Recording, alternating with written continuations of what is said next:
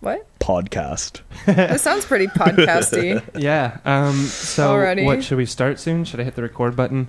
Psych. Jokes on you. Oh, it's already pushed. Yeah, we're recording. Uh huh. Holy Um, shit. So, guys, this is episode number 22, 21? 22. Number 22. Number The number 22. 20 Number 22. 22. Um, yeah. Hey, uh, before we start, I have a funny little thing that I think is funny. Okay. All right. Uh, when we when when I walked in here, Danielle joined me shortly after. Oh, by the way, Danielle. Hello. Welcome to our podcast, Um, Danielle. But uh, the, the the the people who were in here before, I think pretty sure were canoodling. Is there condoms? No, no, I just didn't knock. I just opened it, and uh, they both were like standing and smiling and not looking at each other. And I was like, "Hey, how's it going?" And, like they were both really smiling. I was like, hmm, what the-" "So, uh, Alex, I know, and uh, God bless." Also, interesting tidbit. He's like, "Oh, what are you doing in here?" I'm like, "Oh, we're doing a podcast." He's like, "Well, which one?" And I'm like, "Well, it, the name." Uh, it's called the Ejaculation Podcast. He's like, "Oh shit, I heard of that, man! It's on iTunes, right?" I was like, "Yeah." How did he hear of our podcast? I don't know. We literally But don't tell anybody about I it all. think maybe it has grown beyond our womb. Or some people have some uh, awesome keyword searches. Well, yeah, well, most Yeah. likely, if he does stuff in the studio, he's probably heard about it from somebody else in the studio. Hey, don't play us down. Well, also, maybe he was just like doing that thing where you're like, "Hey, have you heard? Um, have you heard Cockswogglers, that new band?" And you're like, "Oh yeah, totally know of it, man." Oh, I've totally. You, you can get that on iTunes, right? Well, you can get yeah, exactly. You can get What anything. the on fuck iTunes. was that? So sorry for my voice, guys. I don't have a cold, but I am running my voice through a couple compressors because people like to fuck shit up in the studio. Let's not start on a sour note. How you guys doing? we're good. I'm doing really well, actually. I had a fucking crazy weekend. Yeah, Filled tell me with- about it. Illicit substances, depraved behavior. A lot of it I don't really remember, but it was really fun. It was like everybody's birthday happened to be this weekend. Yep. It was like literally everybody's birthday, and it, there's like another birthday tonight that Mike is going to. Who's I think it's Mal, It's a lot of birthdays. Mal? Mal, Mallory, the girl who's moving into our apartment. You don't know her name? Something like that. Mal. you, you know who that is, don't you? She's like Malinda. I don't know. She's like one of Mike's friends. I think she knows Tyler. Huh? I don't know. Anyway, uh, so yeah, there's lots of lots of craziness. Um, I had a great time. Um, I had a pretty good time. I did lots of. Uh, You were very affectionate. I was so. It was too much. Eh, whatever. I, I I had fun, but then I thought about it after. I was like, I probably made a lot of people feel uncomfortable. you poked my girlfriend's boob. Yeah, I remember that. That was actually really funny. You that you had not been in the room for more than forty five seconds. I was just like, dude, It's very firm, isn't it? I don't remember the Oh. firmness.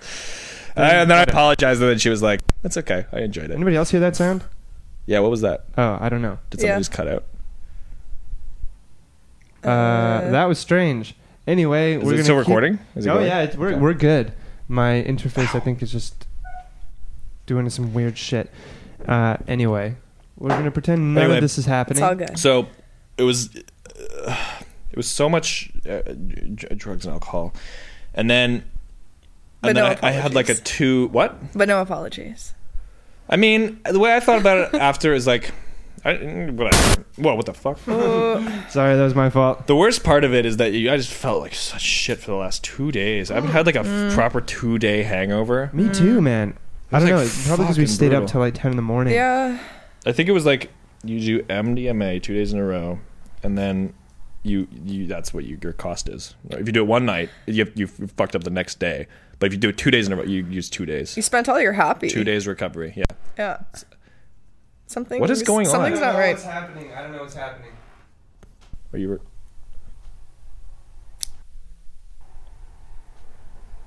Anyway, Okay. whatever.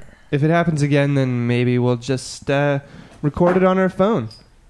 That's fine. I can do that. I refuse. Yeah. So anyway, so okay, so then yeah, last night I was like day. t- was like the third day of I guess the Hangover. Mm. Still feeling the echoes of it. I was like, ugh, I'm just gonna watch a movie and go to bed. But then like my Jake, my friend Jake, my Jake, my Jake, My Jake. Jake. My little Uh, Jakey. and uh, then he was like, "Come to Edifix." So then I got with the Edifix last night and drank some beer. And then that's it. Something's going on. Mm. I think this fucking room is haunted. God damn it! Fuck everything! Oh. I fixed it. Did you? All right. All right. You raged. Power cable may have just been loose. You raged against the I raged against that particular machine. the poltergeist. um. How was your weekend? Pretty good. Um, enjoyed birthday celebrations. Ate a lot of food. Didn't do quite as much debauchery as you, apparently, Andy. But It was crazy. that was, It was fun. hilarious. Yeah. Yeah. At some point, I think the clothes started coming off, and then it was like, all right, this is devolved. Whose clothes came off? Probably Andy's. I, I still had my shirt on, Okay. but it was Take my your like pants it off? was my little my little wife beater Yeah. shirt, and I was just rolling around on the floor. Yeah. Yeah, I do remember that. Yeah. We, we mixed we mixed the like ketamine with it too, so it was like extra drunk. Oh, oh, what? Yeah, Oh, you're talking about Friday. yeah. Oh, okay, Yeah. I That was missed Friday. Friday, and then Saturday was the next party where yeah. So Allegedly, allegedly, no, this is we're just we with th- this is all fiction. We don't do drugs. Of course not. Winners don't do drugs. just imagining No, what it would just be like. podcasts. This is okay. This, We're Yeah. actually we're actually we're actually rehearsing a play. It's about it's a commentary on s- the social uh, effects of it being intoxicated, whatever. That's what we're doing. So yeah. fuck So you, far- fuck you, coppers. Hey, I love cops. Cops are great. You know, sometimes is you the need a government. cop. I was thinking about like, Sometimes you need a cop. I It's- actually called yeah. the cops at Blizz on uh, Monday. well, really? How, how was Monday, by the way? Uh, it was cool. It, it got a little ravey, which meant that people weren't buying any drinks. They're just drinking fucking water. Um, but uh, weird, weird, um, do nasty things to my body girl Mm. showed up again, which I thought was very brave. Is she a recurring character? Dude, wait, She's what? recurred a few times. I see. Who? Wait a s- Did I tell you this story? I don't think so. This was on a night that you weren't at Blizz, but I told you the story of the girl who randomly messaged me on Facebook about my grade 9 drama project video, right? Um, Oh, okay. Well, this is actually a really funny story. no, so- ma- maybe Is this like remember. last week or? This is a few weeks ago. So it started a few weeks ago. Um, I got this message on Facebook.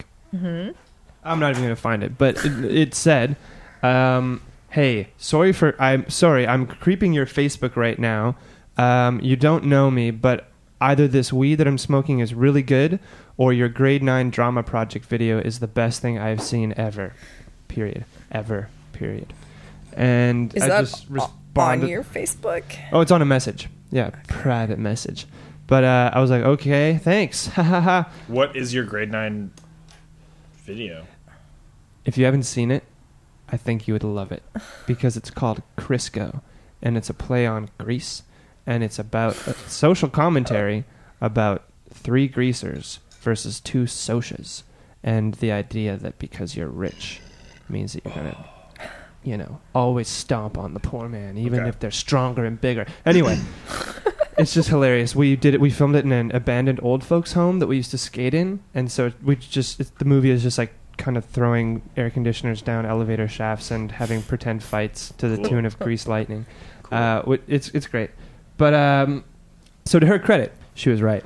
But uh, She has good taste. she came into the bar a week after that on a Monday Because she like looked up the fact that like you do D- you DJ or whatever on Mondays, I don't know. I don't know. I never actually got to that point. Uh well, the the the But events If you if you preceding that okay, made me think it wasn't a coincidence because she came in super ripped on MDMA and was just like she would come up to the bar and be like, "Hey, so I'm not drunk or anything, but um all right, I Um, believe you. oh, I believe she was not drunk, but uh she's It would like, take a lot of booze to get this girl drunk at this stage. But um, she said, um, she said, uh, so I just want to know. I just have a question. how long will it be until you are out of love with the person you're in love with now? Because I remember this. you should let me know. What? I was like, okay. You want a cigarette? You don't smoke cigarettes. Yeah. right in the face. Right in the face. Uh, it's behind that guitar. Um, and uh, yeah, and then she proceeded to tell, like, just like, like, um, Claire and Sophie were there, and like a bunch of my friends. And I don't think she knew that they were my friends, but like they came up to me afterwards that like this girl was in the bathroom with them. Like, have you guys seen that bartender? And they're like, Whoa. no, no, we haven't. and uh, then she proceeded to tell It's another. like, wow, he is really good looking. Oh, God. And then she proceeded to tell another guy at the bar, who I also knew, was like, hey, I just want to do disgusting things to his body. Oh yes, okay. I I remember Yeah. this. I remember this. I remember you telling me yeah. this. So, anyway, she ended up, like, yeah, uh, she left. But she ended up coming back, which I thought was just a very bold move. And she came back sober and just, like, really couldn't We have something of a history of the eye. like girls doing kooky things and then coming back, Coming back. which is pretty cool. It's like great. I really appreciate your, your You're like a tenacity. magnet. Yeah, but um, yeah, I actually had another one this Monday. So, so hey, uh, I never do this, but would you want to like hang out sometime? and I was like, Is she like 12 years old? That's what her voice sounded like. no, but she was also high on MDMA, and uh, I was like, I have a girlfriend. She's like, oh, oh, and I was like, but sure, I'll hang out. She's like, well, that's not really what I was asking. I was like, okay, but uh, yeah, she came back, and uh, yeah, that was funny. But yeah, very ravey. Not a lot of drinks were bought. Um, lots of water was served. But So- I don't know. so- okay. It What fun. was going on on Monday? Um, my friend Joe, uh, his birthday celebration where he DJ, he just wanted to do a DJ Oh, shows okay. for his birthday. But I don't know, it was cool. Okay. Uh, you, I imagine, had a much more interesting Monday night. Yeah. If you want to talk about it, 'cause Okay. I haven't, I haven't spoken to you since, and I'd love to hear about it. Oh yeah. Okay. Well, I've talked about this in the podcast before. Um, Can I have this again? my French uh, lady friend, who last I think I told the listeners, um, she she sort of dumped me and, and went back with her ex boyfriend. Um, So that's what happened. yeah. Okay. And in my MDMA'd out uh, kooky state, I sent her a really s- r- risky text, which was was true, but it was it was a very risky text, you know. And it was like I texted. Did I tell you that? I don't remember. Mm. I, I said I miss you so fucking much. Is what I said. Did said. you use any punctuation? I don't think so.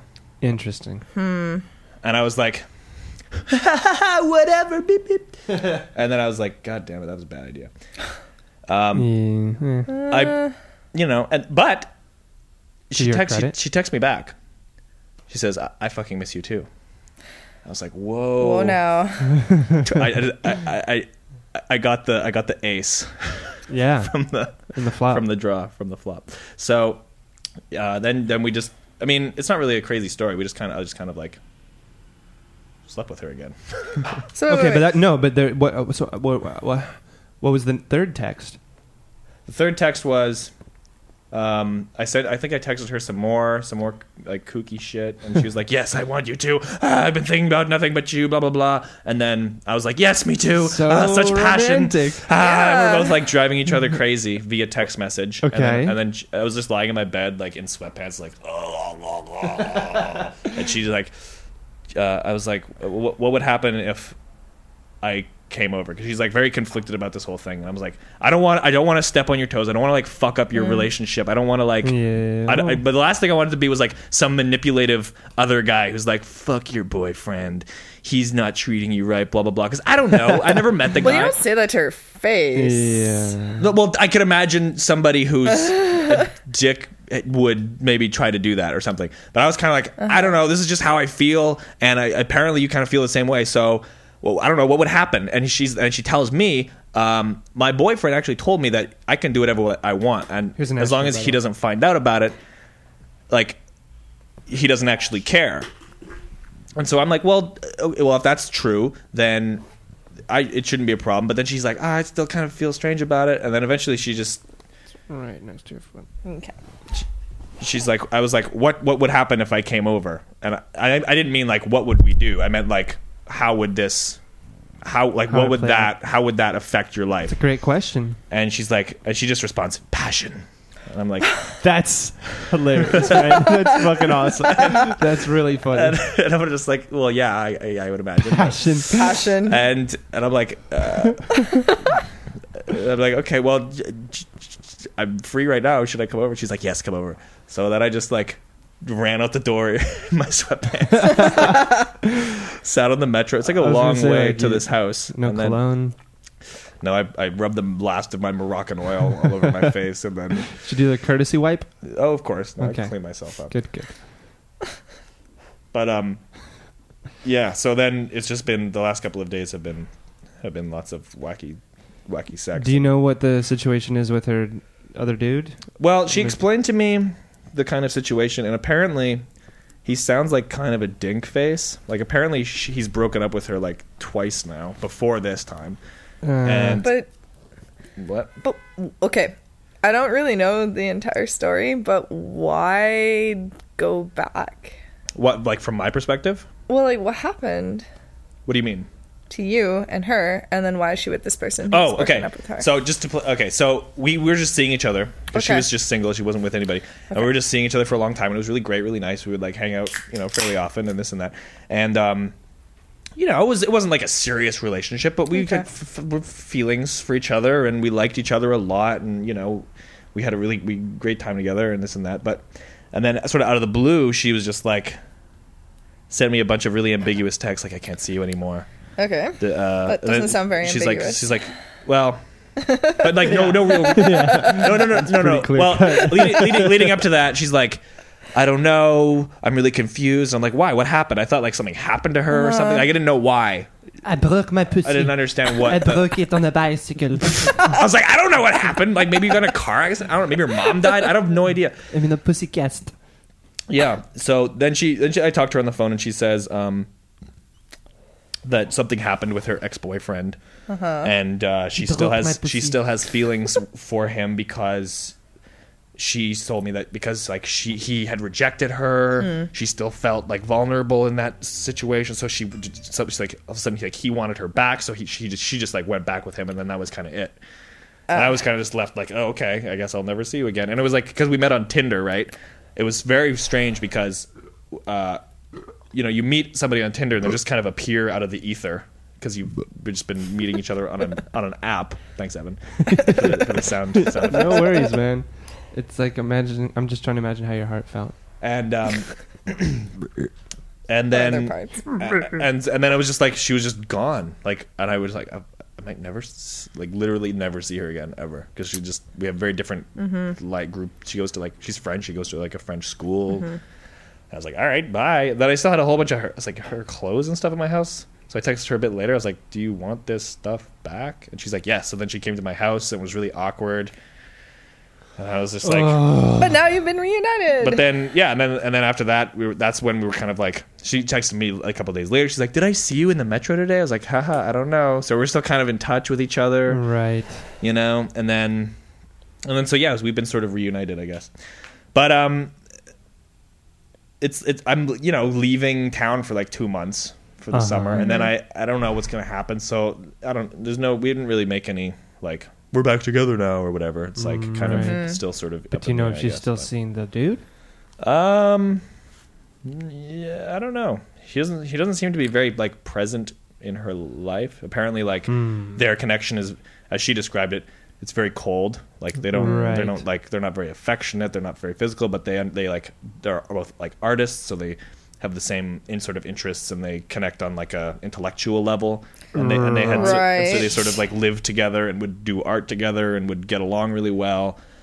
Um, but then like it would get weird because he would like do lots of drugs and be really mean to her, Ew. and then uh, I don't know. It just Eh, it just it didn't sound like a very healthy relationship from my perspective. But anyway, I, I, I'm, I'm May just, have to suffer an unfortunate accident. I don't know, whatever. But You know, your legs sometimes get broken when you're an artist. yeah, so but at this stage, I'm still I'm still like, oh, I might never, I might never see her like anytime. Like this might be our last connection. She might just drop the like I can't see you anymore. I have to Mm-hmm. go back with you know. So it's very unstable, but but it's it's better than than nothing, I guess. Anyway, That's good. Yeah, Danielle, that was an interesting point that I never even considered. Like, why go back? But To- like, I, I never think of don't that. I'm like, understand. I always. I like, wait, always what do you mean? like- Well, I go back from her perspective. No, from or you. For why you. I go back. Oh, because I like her a lot. Exactly. Yeah. Hmm. and like I hadn't really like met anybody since then, and Yeah. I'm still thinking about her a lot. And Yeah. yeah. so, so Have you that's told her that you touched a boob? Um, I did that didn't occur to me. An Wow. unavailable boob. Yeah, I feel like she would break up with me if I told her that. Well, You did what? Uh, oh yeah. By the way, um, Sarah was supposed to come on this evening, Hmm. so sorry that you're flying solo. Uh, however, she, her roommate, I call her a roommate, but Hmm. her her f- friend, um, it's her birthday tonight, and their dinner started later than planned, and blah blah blah blah blah blah blah. she actually texted me to like apologize. Aw, Yeah, yeah, she's cute. Um, but uh, I don't like that girl. Her roommate. She Ah. sucks. Mm, She's really dumb. mm. She's flying home tomorrow, and she has to come home early from her birthday because she realized that she doesn't know where her ID is. Uh, So she's got like like ten people at a birthday party dinner, and she's like, "Oh wait, guys, sorry, I gotta go home because I need to find my ID. What? Because I need to fly tomorrow, and if I don't have my ID, I can't fly." Anyway, um, but isn't that just kind of the thing? Isn't like your significant other's best friend usually just like there's always tension there? mm, eh, no, but it's always. common. It's, It's I'm sure common. It's common. It's common. There's there's I'd imagine it comes up like you're both kind of like Competing. competing for For your significant for, other. the attention and this and that. Yeah, she But, always like gets really drunk and is like, Oh my, why didn't you just spend time with me? yeah, that's normal actually. But then there's other times where it just is you're all you're all just friends. "Yeah, I guess." Yeah, but more often than not, if your significant other is a girl and she has a female best friend, then you're in direct competition for her time. Girl crushes. Yeah, that's true. Yep. That's true. I'm moving out with her. That's interesting news. Oh, Big news. Mm-hmm. We're gonna buy. This is just a like couch the together on Andrew Do you know where your Cameron ID and Evan Johnston relationship discussion. Or yeah. Welcome to the podcast. Let us talk at you. We're just gonna talk at you Yeah. about our. relationship situations. It's not always like this. this is just what's going on in our lives. So whatever. That's cool. Anyway, How you Mitch doing? Good. Yeah. Good. Good. I didn't even know that you guys were a thing. Most people didn't. Well, is that is that intentional, or just circumstantial because of your personalities? Um, Probably personalities. We don't hide anything. It's Yeah. it's, it's, like just never like you don't like sit down people and be like, okay, so no. this. Well, no, it was. well, I, a I, I was also gone for a long time. Like it was a while ago, uh, like last summer, and Right. then I left, and I was gone for like six months. Mhm. And I came He'd back. be an awesome dude to have on the podcast. I agree. yes, I got I I I, tell, I did get a bit of an odd vibe from him. The first the first time I met him was actually at You gotta hear um, the. Richard the Third play, and Okay. because you came to see it, right. and then there was this fellow who I'd never met before, Mm-hmm. who was I didn't even know like you guys were even like arrived together sounds about right. because there was just like you were in line and then he was behind you and then. I was just kind of like, "Hey Danielle, what's going on?" Blah blah blah blah blah. And then there was this other guy just behind who didn't introduce himself, didn't no no introductions Yeah. at all, no hello, and he's just like there smiling and laughing at what we're saying, Uh-huh. as if he's just like a stranger who's just kind of eavesdropping and like like ha. I'm like, hey hi. he may have been you?" talking to Fiona because Oh, okay. friends. Oh, really? Okay. I didn't. I didn't. I didn't see that. Um, so I was just like, I did. I thought he was just a stranger, and then I, and then I learned that you guys were friends or whatever, and knew each other, and this and that. So then it was. Uh-huh. It was kind. Of, and then I and then I met him. I talked to him more at um the the did the Alana's dinner thing. yeah, yeah. And that was cool. So all the all the a lot of great things to say about ceviche. yeah. No, it's true. Yeah. Where, who? Where did he come from? Who? Where? Who is he? Who is, this he? person? Where do I begin? Well, Comes- the beginning. Okay, comes from Calgary. This is weird. You should just talk to him yourself. But, Well, but- uh, yeah, he's from Calgary. He does like creative development, web design stuff. All right. Stop. Um, he has excellent taste in music. Stop it! Hey. it's like right there. Anyway, excellent taste in music, excellent taste in food, no stuff. We are both quiet. That makes sense. Yes, I wouldn't say I. You, I'd, I would say you're quiet, I'm quiet. Yes. but um. I mean, know. like He about was- he was- ourselves. He's a doctor. I like him. We got into great conversation about um, the advent of artificial intelligence. I heard a little outside. bit about this. Oh, did you? Oh yes, I did. what did he say about it? I don't remember. I drank a lot of oh beer, yeah, but I heard it was fun. It was. It was really fun. It was me and, and Mitch against Arthur and Sarah. Huh. Was it a good debate? Well, it turned into a debate because Mitch and I were very like vehemently, you know, for not for the idea of it, but the, in, within the understanding that it's kind of a runaway train that isn't going to be stopped. Mm. Whereas Arthur and Sarah are like, oh, well, Arthur, in Arthur. particular, wow, it's not gonna, and uh, yeah, so it was just kind of funny. But wait, what was the other opposing argument? Well, it wasn't really an opposing argument. It was just like Mitch and I talking about like Feinberg and Elon Musk and Hmm. you know just like all, all these ideas of, of differentiating Wait, opinions who's about Elon it. Musk again? Elon Musk is the founder of PayPal and SpaceX and Hmm. Tesla. He's like Mr. Entrepreneur He's of like the 21st century. Yeah, he's like Mr. Tony Brilliant. Stark All right. of the modern world, Okay. the, the real world. Um, s- super cool South African dude. Um, and uh, yeah, Arthur's just like, well, listen, man, you, we can't even have, like, get the weather right yet. Like, there's no way that we're gonna have fucking artificial. Like, no, listen, it's exponential. You don't like it, it's it's not that because we're you know you can't look at the difference between 10 years ago and today. It's more like 100 years ago and today, based on 10 years from now, because of the exponential increase of Moore's Law and blah, blah, blah, blah, blah. yeah. But uh, Moore's Law? Moore's Law. Moore's Law is that um, every year the processing power of uh, computers and memory will double. And so far, it has yet to be discredited. It's still happening. We think that we're going to reach a peak. Feinberg says that peak is going to be the singularity if Moore's Law continues. Um, but I think unless we get quantum computing right, it's going to taper off just because of the fact that binary computer systems aren't going to be able to, you know, do more mm-hmm. with less space. Like we're basically at the smallest amount we can get on a microchip, like w- without, you know, turning it into fucking dust because of heat. Mm-hmm. So we need like a completely new way to Right. use computers or computers to operate. But that in itself is the works, so- get the weather right. exactly. Well, I mean, he has a point. Well, no, it's I funny. it's still a long way off, like, but but computers, computing, like what? I don't like. what? And so Mitch's point was like, so what's your job? And Arthur's like, I'm an accountant, and uh, and he's like, so that's a gross caricature. But sorry, sorry, I'm an accountant. he's basically like Sylvester Stallone and Eeyore combined. You get Um, the Eeyore vibe too from Arthur. Sylvester, Oh yeah, of course. Yeah. Well, just the way that he speaks. Yes.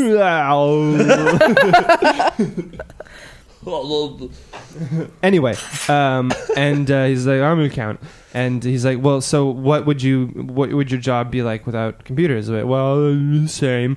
Like, no, uh, computers do so much shit for you. Like, like he's like, do you have an iPhone? He's like, no, I got a BlackBerry. But the same point is made. It's like the the shit in your pocket even is like you wouldn't like we're tied to this shit. If you think about it, like internet Yeah. has been deemed a like a human right. It's a necessity. Like you Yeah. can't get by without that shit now. Yeah, it's like Yeah. you look at what people have. Like my dad's was a kid. You know, the big invention was like the pocket calculator, Yeah. and it was like you could add, subtract, divide, Yeah. and multiply. Did you were you, And it were was about the size of like a binder, yeah, yeah, yeah. for big pockets.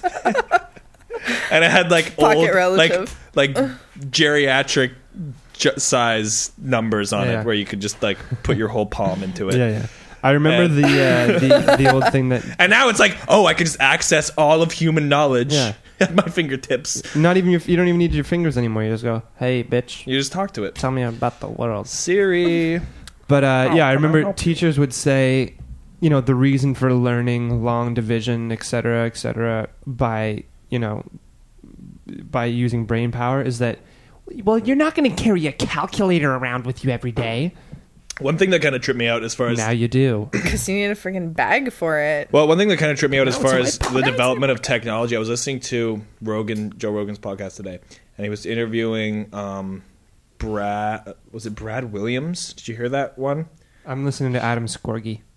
Uh, he's Brad Williams is a stand-up comedian, but he's like a Oh, the uh, sm- a little he's person. He's a Yeah, yeah. dwarf. Yeah, he's a little person, and they were talking about plastic surgery, and and how all these celebrities are getting plastic surgery, and it's like this crazy sort of symptom of, you know, the culture and like all this Body dysmorphia. body dysmorphia, and all that stuff. And they they brought up this really it's a Bill Burr bit, but it's it's kind of a trippy thing to apply to this conversation. Where Bill, Bill Burr's joke is like, "Don't get plastic surgery now. Wait till they get it right." Yeah. Because like you look at somebody with plastic surgery. Somebody told me I think it was Mike or somebody brought up a point where it's like if you if you look at somebody who has pl- has gotten a lot of plastic surgery done, it's like it doesn't look like you're younger. It looks like you're afraid Afraid of to be getting older. Yeah. You know? yeah. yeah. You know and it's like but uh, you know think about like that's gonna technology is gonna get like good eventually You know what? I can't like it's wait. gonna be like to the point where like you can just get a new face and it actually just want looks a like tail. and it doesn't even look I want a cat tail. It doesn't the look dexterity fake. of a monkey tail, right and I think that's going to be possible. sure you probably do whatever you want but but it's could you imagine how trippy it would be if you lived in a world where you could actually get a, like a like surgery to make your face look completely different but not like you've had work done You know what? Here's what's going to be interesting though, is because that might be a you know like a, a an issue for things like international travel or like ID or passports or you know like the reason you have your picture on the passport is so that you can't fake who you are. Right. But Right. like what if we can pull some minority report shit? I was where just you gonna say that where he plugs a the different fucking face. thing into his mouth. Yeah. Oh, that's such Yeah. a. Tr- I want to watch I that movie fucking again. love that movie. That's a great movie. Tom movie. Cruise, eh, but What damn, you know? that What you know? movie's What? good. Tom Cruise is a good action. He's a good action star. I He's think. it's perfect for He's that the movie. same person He's all like the time. you need an actor who's like you know sort of good looking, John American. Want to? He looks American. American. Yeah. and He's got Yeah. those big expressive eyes, and you just need to like root. That you need to root for him. We need That's to the only root thing. for him. It's like Keanu Reeves in The Matrix, or Exactly. like Bruce Willis in Die Hard. Well, no, but here's the thing: it's just like a placeholder to put yourself into that scenario. and it has to be sort of no blank. personality. There's a lot- blank enough. Yes. Exactly. People are like, oh, Keanu Reeves has no personality. That's because he's, He's everyone you. and no one. Yeah, He also can run a lot. yeah, there's a lot Yeah. of running. yeah. Um, you know what? what- he does his own stunts. That's fucking cool. That's true. But actually, I don't Like know you if wouldn't it's want true. But you I'm wouldn't want like Philip Seymour Hoffman as the guy in Mission Impossible. it'd be a Could you imagine? different, different kind of movie. Um, but hey, with It the might be way better. Maybe. With the whole point about pictures on IDs, would that mean an update to our security systems or to the I way think that it we would just see mean you know a bio-identification. Mm. So like something like your What retina. like what can't you change? Like your DNA or something. yeah, yeah, yeah. That's going to be interesting to see What if you could like change the your DNA? limitations. But you could probably change your retina if you wanted to, That's or what like he, he fake gets it. new eyes. In yeah, he gets Yeah. new My eyes. already, my already report, man. Hmm. Man, the scene when it like almost goes down the thing and he catches it and he's holding on. He's holding on to the like The string. the string, string of, of the his eye. Yeah. against the metal grate. Yeah. Just, oh, that little detail of the like the way they ah. designed that. Oh, Oh. it's so cool. It's a good I love movie. that movie. So good. All And when he drinks the gross milk and the awful, like, what the, uh. it's kind of ridiculous. Like I'm gonna place this rotten glass Think about it. You know, he, Against he was this- fucking with him too. He also had arrested that guy before for a pre-crime. Do you think it was like he was just pranking him? Probably. Mm. Probably. so funny. Same size mason jar. You know what though? Like literally the same thing, but just left there. for, another like- for him. another um, kind of uh, um, uh, future prediction in that movie. You remember when they go into that club and it's like Mm-hmm. anything you want, and you see guys just like you know one guy like shooting his boss and like another guy getting fucked by a supermodel. Yeah, Virtual reality, baby. that's come up so- in a coming. few movies. It's coming. They're they're making. I think it's in Washington, um, uh, or Colorado. I know it, it, it's somewhere that already has weed legalized, so that maybe this is why. But uh, they're making a, a virtual reality um, park, and so it's like it's set up like um like a laser tag arena, Mm-hmm. and you put on a virtual reality headset, and then you say, "I want to play like, you know, uh, Battle of the Orcs."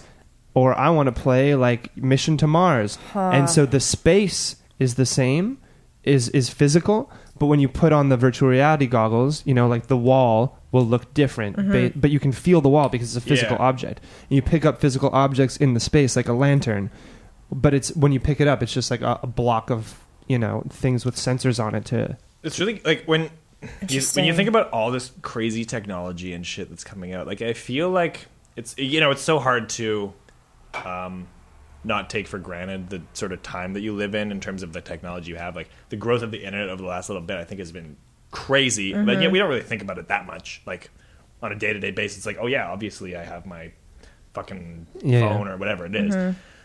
but um, I feel like with this virtual reality shit, all this like um, uh, like bodily transformation, Yeah, all this yeah. crazy, virt- all this stuff. It's like that feeling when you're like on a beach playing in big waves. Hmm. when you like see a giant wave in the distance Yeah. that's coming, and Yeah, then yeah. you're kind of in the like suck back, Sure, about to get sucked into it, and so you don't really feel it, but you can kind of. It's like you're about to get Yeah, yeah, you see it crashed. by- coming. Like I think everything's gonna get so crazy really fast. We are living in a very, very interesting time, my friend. That's the thing because with all the good, Do you think it'll make beer taste any better? no, That's certain things never change. yeah, Well, yeah, that's the thing. Beer, ale, like we're we still love that shit, but like you know, then you have like you know vaporized alcohol bars where you can literally just like smoke alcohol. But like with all the good comes a lot of bad too. That's kind of the issue. Like we, you know, as people in our position in a so-called first world country, capitalist society, we can be talking about these things like, "Whoa, virtual reality, man! Like I don't know, like the next one's coming in 2016. Might drop 300 bucks on it." There. And then across the world, it's like, well, we're still getting AIDS. Uh, we don't really have any water, and um, you know, basically, we're we're exporting all our natural resources to you fuckers, so we don't have any left for ourselves. Like, it's this weird confluence of, of, of uh, you know, of, of situations where it's two completely different fucking worlds. Yeah. I've always wondered about worlds. that. It's like so we're developing worlds where we can interact with whatever we want, turn it into whatever we want. But there are people who don't have clean water, who have nowhere to live, Yeah. who oh god, But we don't know them. But we don't know them. So we don't know them. We don't really think about them unless there's like a hashtag movement about like bringing back our girls. But what's wrong with our world to the point that we want to make another world? Like the idea of developing Yeah. space. It's Yeah, like, yeah. well, you know, there there are a lot of people who I mean, the, Yeah. the, the space thing, if you're talking about space exploration, I think that is the most important thing to be doing ever. information Like, gathering. So information, yes, but I mean, w- I heard the word space, and now I'm thinking about just like you know, we're talking about Elon Musk. Mm. His idea is that he wants to colonize Mars. That's like the I think the most important thing that anybody can fucking do right now because if you think about it, it's like we're in an egg. All our eggs are in one basket, mm. which is the planet Earth, and we're in a cosmic shooting gallery where at any fucking point we could be blasted, not even by our own nuclear missiles, but by a giant meteor, and then boop, well, restart. Sorry, guys, everything's over. Whereas, you know, if you have two planets, you've got such a better chance at surviving and becoming, you know, guess I'm talking about like propagating the species still, Mhm. but I don't know. And even like even the over overpopulation thing, like just you know, move everybody, Huh. which is kind of possible. I've always wondered, um, thinking about propagating the species, like what's the relationship between technology and death?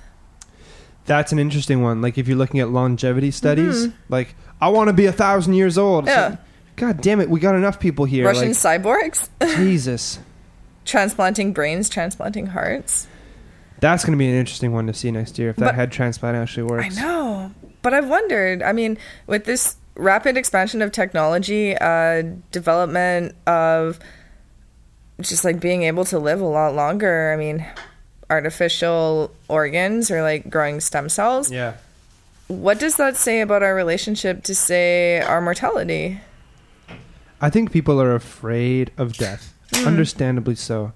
And given the opportunity to, you know, live longer, Mm. I get it. But I think that's also a problem because now more than ever, and especially over the past like 50, 100 years, we've got people living into their, you know, we've got centenarians, we've got people living to 100 years old. And is that really an enjoyable thing to do? Like before people would die 60, 70, prob- usually cancer. I mean, they would call it old age, but you're just your body fails. Mm-hmm. But if you have enough money and I guess a decent support group, you can live till you're 100 years old. But like, that's gotta fucking suck, man. Like, living in a home on dialysis, just like, "Well, I'm still here. Yeah. Like, I don't know. There's, first of all, I don't think there's any dignity in it. Mm. But, and second of all, it's just like, ugh. Like, it's almost like a quit while you're ahead scenario. Like, just, I don't know, man. I'm, my, my dad always instilled in me like uh, like his whenever we would have conversations like this about mortality or whether I'm gonna we, bring it a little like people people you want to people who say that you, you oh I, I wish I because people there are people that I meet who have that opinion like oh I don't want to die. I, I, I just want to live forever and I'm so afraid of death that I don't want it to come up to that ever. And I just if I could live forever I would do I would of course I would do that you know yeah. but it's like my dad would always tell me like no I don't want I, I don't want to live forever Yeah. give me give me 80 years that's your whatever whatever it It is is a lot. That's a long that's a- time, that's man. a lot or whatever or whatever it is like that's what uh, take that number because i think that's what harold and maude maude says that she's like i want to live till 80 and then she she kills herself when she turns 80 because like that's enough for her or whatever. If she can still like, you know, move, yeah but uh, and um Talk a little bit closer, adjusting the microphone. Okay, here we go. Okay. um but um but i kind of i kind of agree with that like if you've if you've done if you've told if you've told your story by that i mean you've lived your life you've gone through your beginning middle and end then you just then it ends Yeah. you know and as opposed to this long drawn out process of you losing all of your bodily functions and losing your capacity to think properly. and i don't know like losing yourself in a way. yeah. Yeah, Like everything that you've been able to do or comfortable doing is suddenly laborious or difficult or impossible. and you you know a lot of a lot of like i saw my grandpa get really old and, and you have to you just witness you might be alive in theory but you're you're witnessing this guy just sort of fall out of touch with everybody around hmm. them. That you can't really communicate. Forgetting who people's names are. yeah. That is my biggest fear is, is is you know mental degradation. Already I have a really bad maybe it's because I smoked way too much weed, but like bad um, kind of recall. So like you know uh, with with people that I know it isn't so bad, but things like you know my favorite director or like a re- an actor I really like. And like I've seen all of their films and blah blah blah, but when I'm trying to tell somebody something, I'm like, it's like it starts with the P. Uh, uh, uh, i think uh, i think that's just Philip- information overload like I- Maybe, maybe, but what if I think what- that's that's probably more so than than like oh I smoke too much weed or whatever. I Well, think it's more. I but- think it's more like we just have so much input. I think what makes me afraid though is that like you're thinking, thinking about, about- that now, it's like what the fuck is going to happen when I'm 80 and like my neurons aren't firing properly? That's another thing I was thinking about uh, regarding the exponential growth of technology. We, as people, don't grow exponentially. When we get old, we start to sort of degrade. So, what happens to the people who are not on that peak as technology grows? What happens to us, essentially? Like, we're growing up now, we're coming of age now. Um, what about in 30 years when we're old as hell? Well, I think I think we are lucky because we are our generation in particular. You know, we we kind of came of age with the internet. Yeah. So, I, unless something crazy radical comes along when we're out of touch, I think we're probably still going to continue. Like even my fucking parents, man. Mm-hmm. Like they've got iPhones, they're on Facebook, they're doing the whole shit. Like they Google all the time. So like I think my like my grandparents. No, no, they don't. I've got one grandmother that Facebooks and emails, and that's about it. But like they, they're fucking, they were kind of out of the loop. But like us in particular, I think we're not going to fall off the bandwagon technologically speaking. Depending on how fast it grows. I and guess, Depending on I how guess. fast we degrade. Well, I guess. I, was, I also just wondering, like, what is what is the human capacity to adapt as you get older? Because it seems it seems like there's a certain time in your Yeah. life between the ages of like I don't know, thirteen and like forty, say, Sure, where yeah. you're just soaking in stuff. 25. Your brain hardens when you turn 25, and that's when you Right. start to set into. and your then I, but I, then I also wonder how like malleable something like that is when you grow up with so much more information. Exactly. If you can, if you can, you know, stay open to it or Mm-hmm. whatever. But it's like, you know, a lot of a lot. You meet a lot of old people, which is why like. You know, conservative governments get, Yeah, keep yeah, getting yeah, voted yeah. in because people just want the same that they know before. Because you know, people are creatures. Change of, is hard. People are creatures of habit. Yes. People like routine. People like their comfortable life. Mm-hmm. When you're young, you don't like that. You want to rebel. You want to escape. You want to have adventures Yeah, and learn and explore and and body. accomplish things. Then and then at a certain point, once you've had whatever adventures those are, you're like, okay, I'm tired now. I want to Yeah. settle down. I want to just like relax a little Yeah, bit, which is totally understandable Yeah, earned it.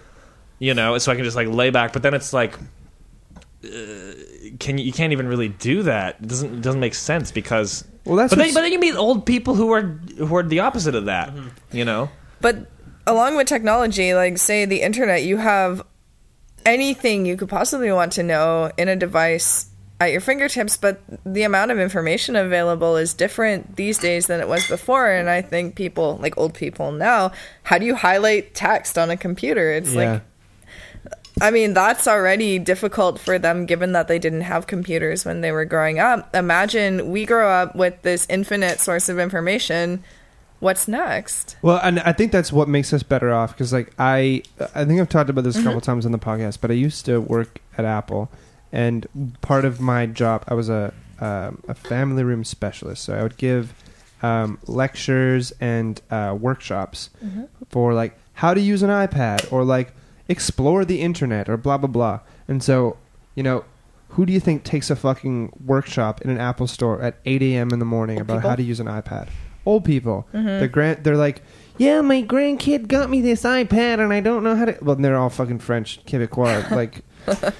so that was an extra level of, whew. but um, but you know what? It, it was interesting because there was there was two camps. There was the people who really wanted to learn how to use it, and you know just didn't have the tactile skills, and then there were the people who were just there, like. I, I don't. I, I don't know what this is. This like you know. I, and I know they're, how like, to they're like take an- angry at it well, exactly. They like they know how to fucking take an engine out of a car, clean it, and put it back in and make it run. Mm-hmm. But when it comes to like, you know, pinch to zoom, it's a completely foreign concept to them. And it was actually it, like it, it was a great experience because you would be able to, you know, you'd have this like an I would do one to one sessions, and an old woman would come in and just be like, "Yeah, well, I just want to put the recipes uh, of of mine on the computer and look at the photos of my grandkid," and you'd be able to show them like, "Look, you know, you don't have to like, you know, take a picture, hope it turned out, print it out at Costco, take it out." Put little glue on the back and put it in a book. Like it's all right here. You can do this. And watching the like, especially the people who are really, really into learning it, mm-hmm. it was a magical thing. Like it truly was magical that you'd be able to show this like 80 year old lady mm-hmm. how to just work with photos of her grandkids or like put recipes online. And that was cool. But yeah, then you get the people who are just like so fucking angry about the fact that like things are different and like, god damn it, like I guess I have to fucking use this and like i mean i have the same feeling when i get a new version of itunes. Right. Or like facebook updates. I'm like, Right. god damn it it was better before. See, that was I'm- fine. And then i I'm- get used to it. I'm like no this is better actually. Do you remember it from before? That's and then I forget exactly what it's like, Yeah. and then and then for some reason I'll have to like go back to the old software because I'm like on an old computer or something. And I was like, this sucks. Yeah, Why is it still? You know. So at the, at the end of the day, I think it is probably it is for the best. But Windows Vista. oh god, yummy Uh, hmm. I meant to ask Ashley, how do you feel about the intangibility of information? what the fact that it's all out there and we can't process all of it Uh, what do you mean by that? I was thinking more like okay, so like given your example just now about going to Costco and printing it out, putting it in a book, and how you don't need to do that. right. I've read poor citation, but I don't remember who said this. But there was the whole thing about this generation being lost because technology updates, Yeah. old sources are unavailable, inaccessible. There's a lot of information and data that you can't access anymore. So, given the rise and growth of technology, how how do you see that? Well, you know, it, it's interesting because I I have all of my music digital. I've Okay. got like you know however many tens of gigs of music Mm-hmm. on my computer. If my computer, I've got it backed up, so that's not more. Say the internet explodes or something like that. I don't have anything. Mm-hmm. I don't have any of my pictures. I don't have photo books full of pictures. I don't have a shelf full of albums. You know, Hmm. I I don't have any of that. So if for some reason that went away, I would have nothing. However, you know, if you have a house fire, all your pictures can burn up, all your music can burn up, etc. So, it, it, I think it's just a different way of approaching it. I am a fan of the tangibility of information. So, like, you know, buying a new record, opening the plastic, looking at the album art, and having something that I can hold. But I don't know. I don't know. I saw I- I, saw a really funny cartoon. Uh, I think it was a New Yorker cartoon or some Sunday paper car- something. And it was it was um, like some guy with another guy, and they were putting he was putting it on an album, and he's like, "What really appeals to me about about this about vinyl records is the inconvenience and the expense." yeah. I was like, "That's that's really funny." Yeah. But on the other hand, I thought about it. I was like, that is what is appealing about it. in a- Truly. in a, way. Yeah. Like, because I collect vinyl records. I love. Yeah, I love. I love. That's it's exactly for that reason. And I wonder if it is kind of like an echo of that, like desire for some sort of tangibility. But What is- look what- look what and, people are and, doing and then You, now. and then you have these like waves of like hipsters who want to like put out cassettes Yeah, and stuff like this. Yeah, And it's exactly. like on the one hand, you're trying to be contrarian or cool or Yeah. different or whatever in a way. Right. But I think I think it's something more than that. I think there is an attachment to like something real Yeah. in this age where everything's just on the cloud Well, or the thing, everything's just floating or everything's just sort of intangible. One of the best gifts I think you can still give or receive, unfortunately, it has to do with whether you have a tape deck or not, is a real mixed tape. Yeah. You know, like you took the time to somehow like put a, a tape in a machine and either record radio songs or record from CDs in something that you have to listen from beginning to end. Yeah. You can't just search like skip through Or there's tracks. or there's um the movie uh, High Fidelity. Have you seen that movie? yeah, It's one of my yeah. favorite movies of all time. Have you seen it? No, I don't know It's, that. it's brilliant. It's this John Cusack movie that's based on a Nick Hornby novel, and it's Okay. it's one of those movies. John Cusack, Jack Black. Uh, Jack Black's in it. It's super funny and great dialogue, but it's about this guy who works in a record store and he has he's like a super. It, to me, it's like the perfect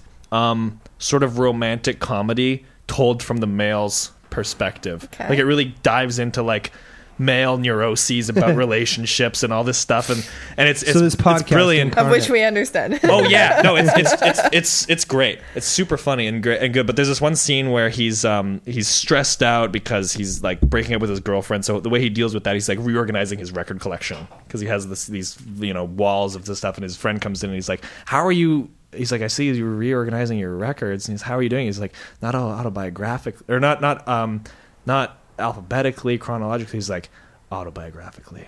And he's like, here's how I got from Howlin' Wolf to Deep Purple in just 25 years.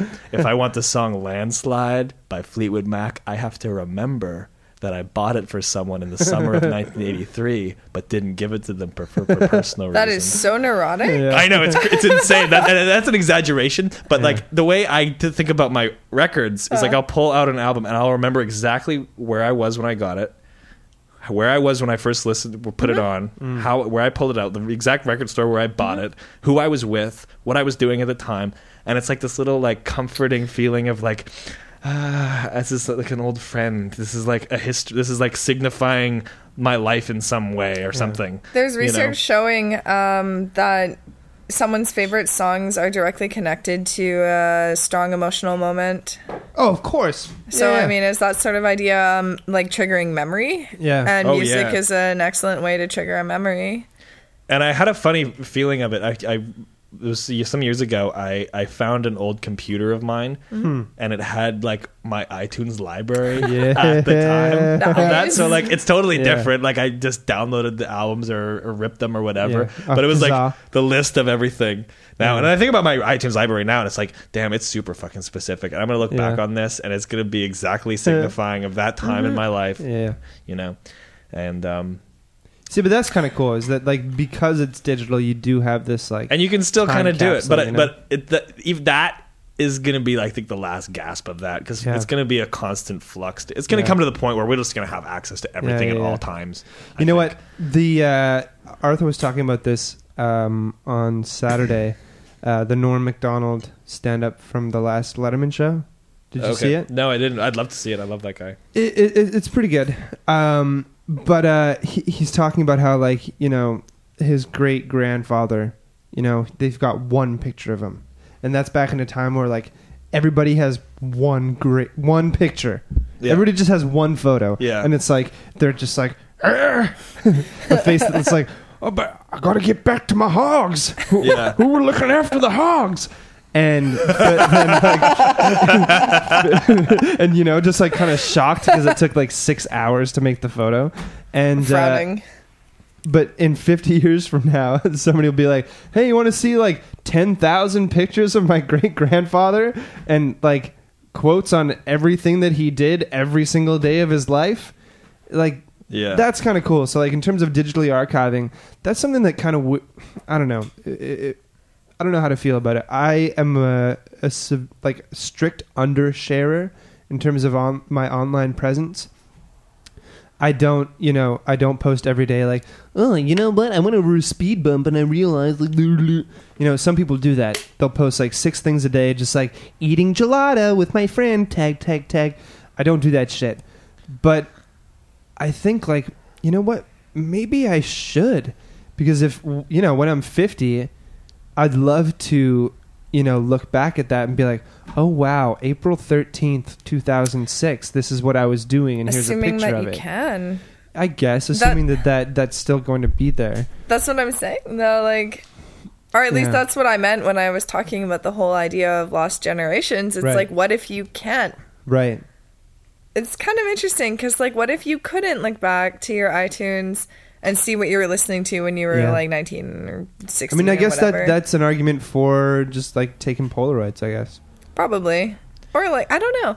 It's interesting because it's like Writing a I journal. think I, you know. I, I Even think I think it's then. just. I think it's just things change. Things you, are you Can't, different. you can't stop it. There's Yeah. nothing you. There's there's no way you can preserve. You know, because when you have some experience like that, it's like, oh, I have this emotional attachment to this Mm-hmm. relationship with this record, or like my idea of like my relationship with my music being defined in terms of my record collection or something Mm-hmm. like that. Like me getting attached to that way of accessing you know music or art or culture in some emotional way that brings me back to some time in my life. that's a very specific setup Mm-hmm. that i think won't be around for very long and it might I go have a solution. it might go away eh, but it might be preserved somehow or something but i think i think it's just the world is going to change for the good you're going to lose things but you're going to gain things and it's Yeah. just going to be give and take i think like you're just going to have people are just going to have new things as long as people are around there's always going to be funny interesting shit yeah.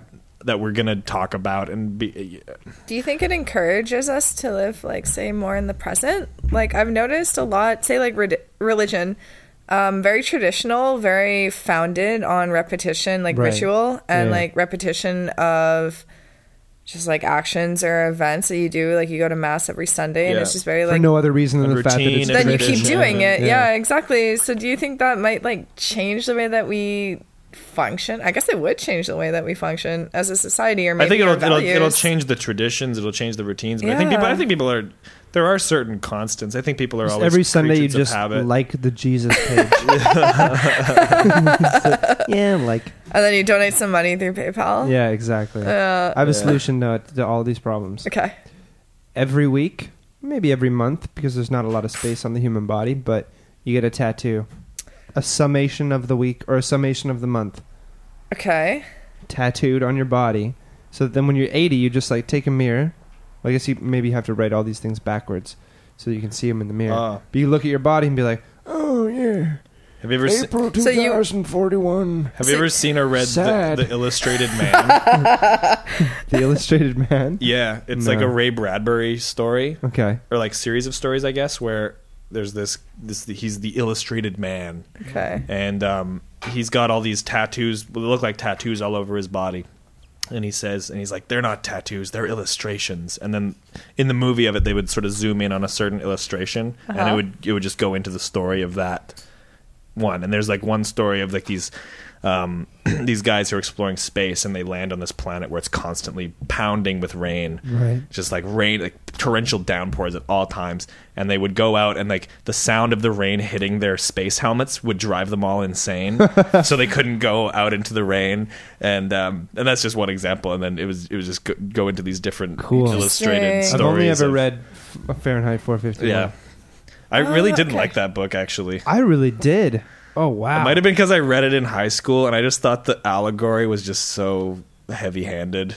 Well, y- I yeah, I guess like the yeah Like they're burning books, and you know, I it was, get just, that. it was like a the the side it was story about the wife is the one is the part that intrigued me, where you know she was watching her soaps Mhm. and you know she would continue to get like with these wall-sized televisions, Right. and this is like written in a time before really TV even existed. Well, to like- my favorite dystopic, like Brave novel, New Brave World? New World, one hundred Well, that's utopic. But in, in any case, Oh, it could be argued so. either way. Well, no, a lot of people will say, you know, 1984 dystopic, and then, you know, the parallel to that, or I guess the opposite of that would be Brave New World, which is the utopic idea. Mm, I think they're they're both just like they're, they like. You were also a student of literature. They're both I'm sure you can chime in on this. Yeah, they're but both my, dystopic my in the view sense that on people are both of not those books, and happy. people like debate all the time about like 1984 or Brave New World, Yeah. which one is. But they're both coming from very different places. Like They're Brave not New the same World, thing. Brave New World was written much far before 1984. Brave New World was written in like the third, like the early 30s, Exactly, I think. yeah. 1984 But it- came out but- after, but 1984 was about uh, the rise of, of of fascism and those sort of um, uh, to, the, the dictatorship, The ruled dictatorship, by, ruled by totalitarian the iron fist. Yeah, exactly.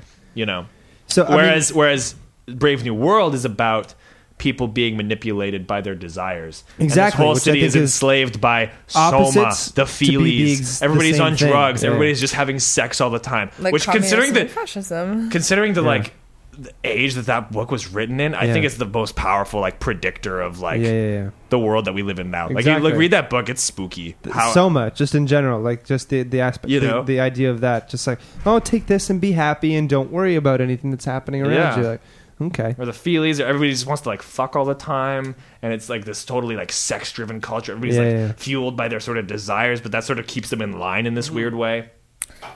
Yeah, it's funny because these are about projected dystopians into the future. But I just finished reading some Canadian literature about BC in the Okanagan. okay, Um, that was fucking dystopia. 1958, very poor, Wild West. Like everybody is awful.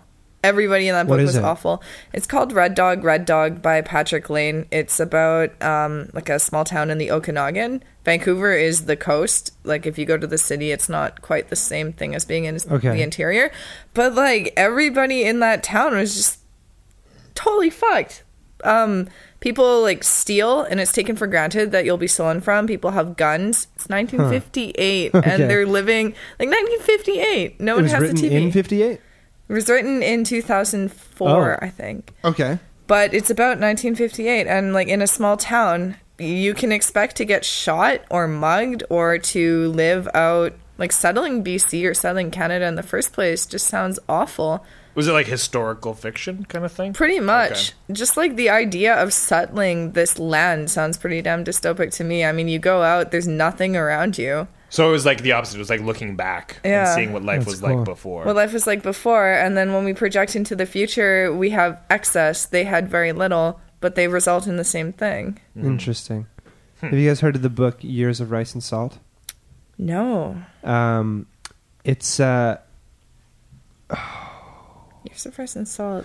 why can't I remember his name? See, I was this like is- this yes, is- but then I was like no, no, wait, this, Song this of Ice is my and Fire. stupid That's- That name sounds recall lean. thing. This is my stupid, stupid name recall. But anyway, he was uh, the same guy that wrote um, uh, the Mars trilogy um, and uh, Are you- anyway, are you talking about um, Foundation guy? Um, anyway, I don't remember his name, Not but uh, listeners tweet in, and maybe you'll help us out.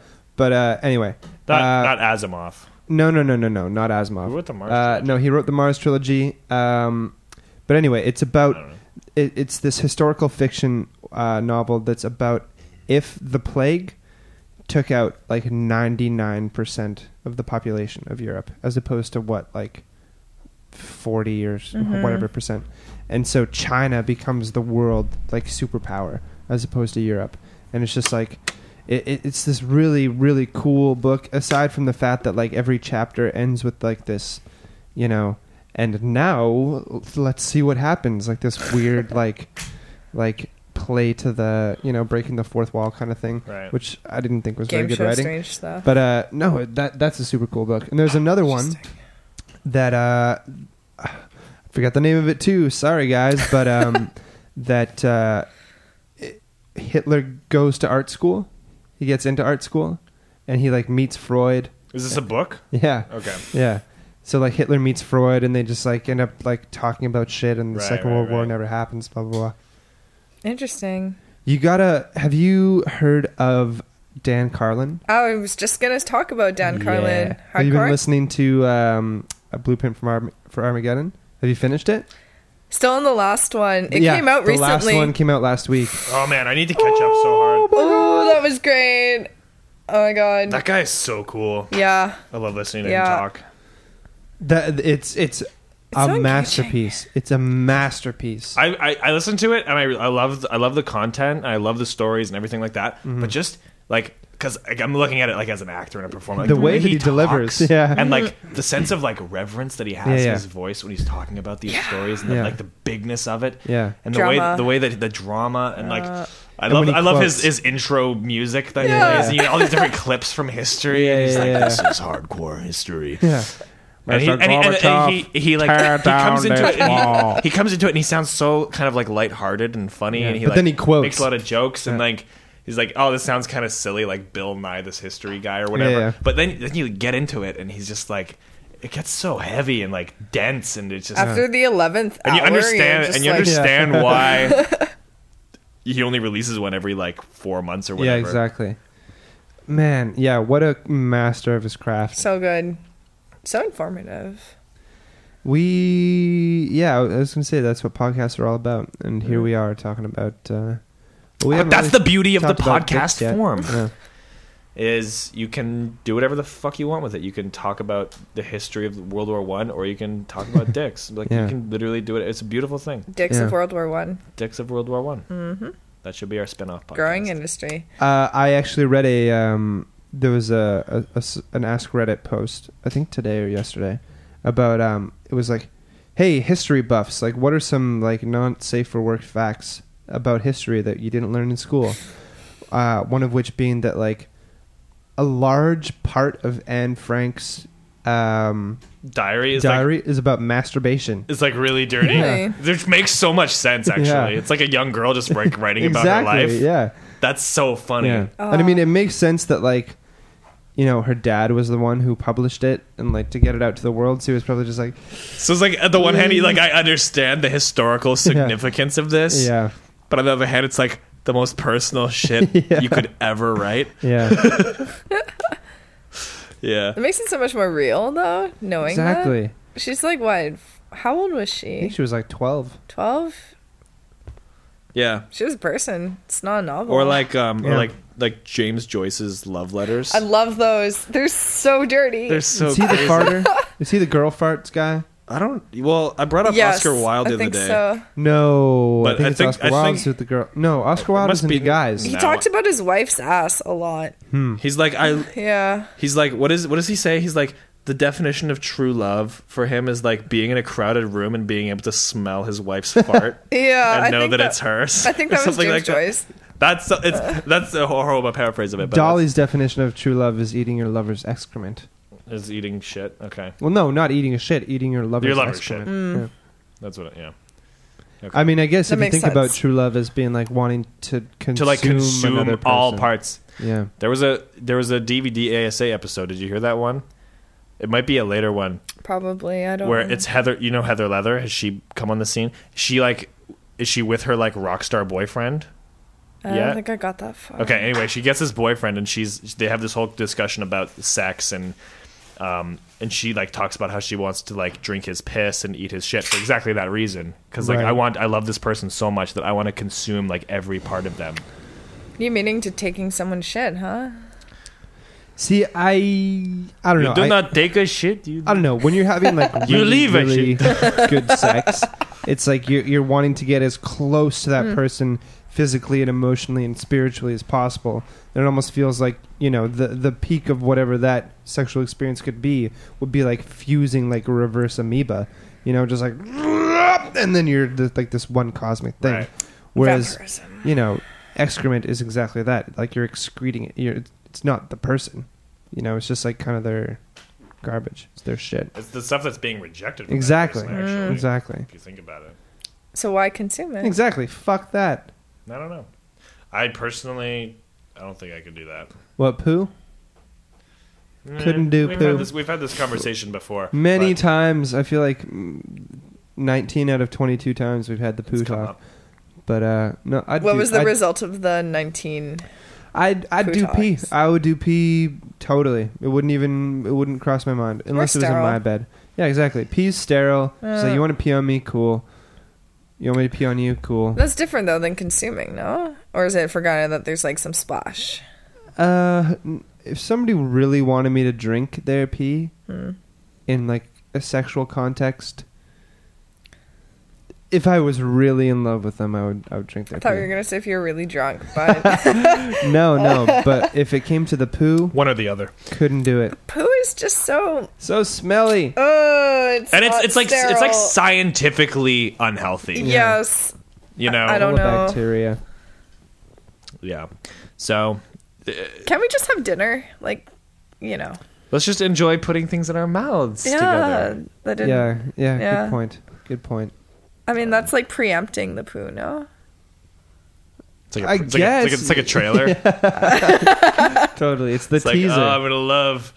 Uh, what do we? Oh, you go out for Mexican food. You're like, oh, tonight's know the what? night, honey. Tonight's the night. I've never thought about that. You, you make somebody like a really, really good dinner. oh, do you think people who are into eating shit like get make off? a nice dinner it's like beforehand? foreplay is like a great dinner. Because you want to know that, like, the love that you put Like, I'm into making making that enchiladas food. tonight. That's baby. sharing right there. I guess. Wowzers. oh no! Oh man, uh, I remember. Um, And that way you can like curate curate your your, Your experience? your Yeah. sex the the, night, the following night Exactly. by like cooking together, like this seemingly innocent thing. Yeah, it's like a two-day drawn-out kind of. some couples go on vacation. Some couples make dinner, That's and so then funny. proceeds the aftermath. But um, with relationships and cannibalism, or is it vampirism? A bit of both. Like um, drinking or eating flesh. both. No, I don't know. Like emotionally too. There, I think there's a desire to consume the other in a relationship or like a romantic sexual relationship, or so I've read. Consume the other. yeah, It's a good tagline. yeah. So I've read. Or so, or, or so I've read. Yeah. Well, I mean, I don't know. Like, there's that famous story of the German guys, like the the one who was like, "Yeah, I, w- I want to be killed and eaten sexually." Like, first they like chopped off his dick and they fried it and then ate it together, and then you never heard this story? No. Uh, it was, I think it was like in the late 90s. Um, these two guys found each other online. One guy wanted to be consumed by a lover, the other wanted to consume his lover. And so they met and, you know, perfectly consensual. They filmed all of it. They recorded, like, I agree for blah, blah, blah, blah, blah, blah, blah. And so it was this huge debate, like, well, can you, like, really convict him of murder because, like, it was all consensual? Or, like, is this a manslaughter case? Or is this just, like, pure insanity? He was murdered. I think th- like they they cut off the one guy's dick together, fried it, Mm-hmm. ate it Mm-hmm. together, and then the one guy was killed, Mm-hmm. and you know, consensually. Excuse me. And the other guy chopped up his lover into bits, put him in his freezer, and continued to eat him over the course of a couple months. And when it came to trial, it was just like, well, like how do we go about doing this? You know, it's like, is this an assisted suicide? Is this like how how do we even classify this? And like that, I I can totally see it. It's like you want you want to consume somebody, and consume is a weird word because like consume involves eating, but like Mm-hmm. in a more broader sense, you want to become a part of this other person Yes. so deeply. And like I, not the consumption murdering part. I like, I mean, I guess I can understand it, but like, I don't know. It, it, it it's the same thing. Like, I don't know, living with somebody or you know being with somebody for a really long time. Like you become part of this other person, this inexorable part of, of another human being that you know you can you can never truly know. You can never be inside somebody else's head, but the closest thing you can do is to become a part of that person's life. So I don't know. I don't know. I don't know. Mm, I don't know. On that subject, um, have you read Margaret Atwood's Edible Woman? No. I just finished it again. Um, it's sort of about that, about the idea of consumption being consumed in a relationship. Someone is destroyed or eaten, Right. and then how to tell who who is or like I mean the woman in the novel stops eating altogether eventually and then makes a cake and then feeds that cake to her lover Right. who devours it. Okay. So it's sort of like a surrogate for the consumption of her, but the premise of the book is that someone will be consumed. Right. Someone will be so called destroyed, but is that actual destruction if you're in, say, like a romantic sexual relationship? Or is that the nature of that relationship in Right. the first place?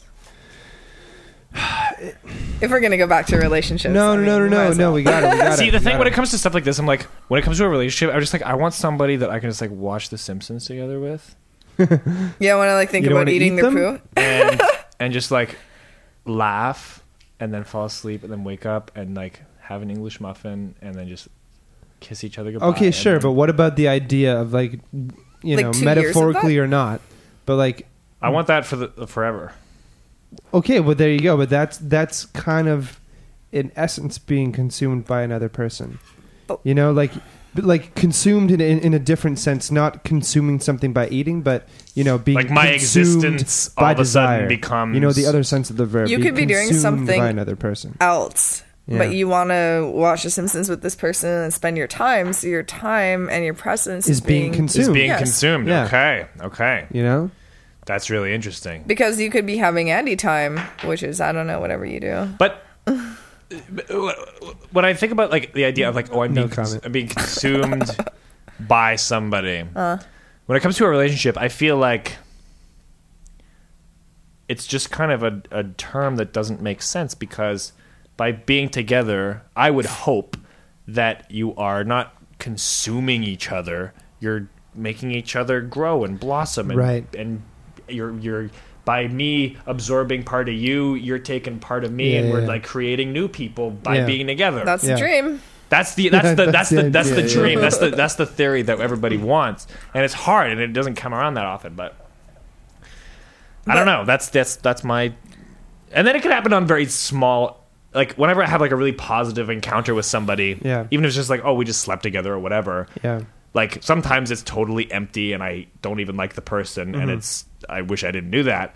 but, um, but then there's sometimes where I'm like, all right, maybe we don't click on Yeah. this, this, and this level, but we came together and that was great, and I kind of learned maybe something. I couldn't maybe articulate it very well, but I I feel like Yeah. I'm a like a more experienced or whatever person as a result of this encounter Well, you know, how about this level of consumption? Like, e- e- you know, say that I you, you're watching. I don't. I never feel like if some if I'm with somebody, something has been taken from me. Well, no, but no, like, maybe been- not taken. But how about given? Like, ha- have you ever had a relationship with somebody where you adopt their mannerisms, perhaps Yes. their way of speaking? Oh, in or- friendships for sure. Never in like a like a romantic relationship, but like my I so many of Mike's mannerisms I've Yeah, totally yeah, yeah, adopted yeah. Totally. shamelessly because I think they're cool. Yeah, like, yeah. But there you go. I think that's Like, the even- level I'll even Consumption, con- though. yeah.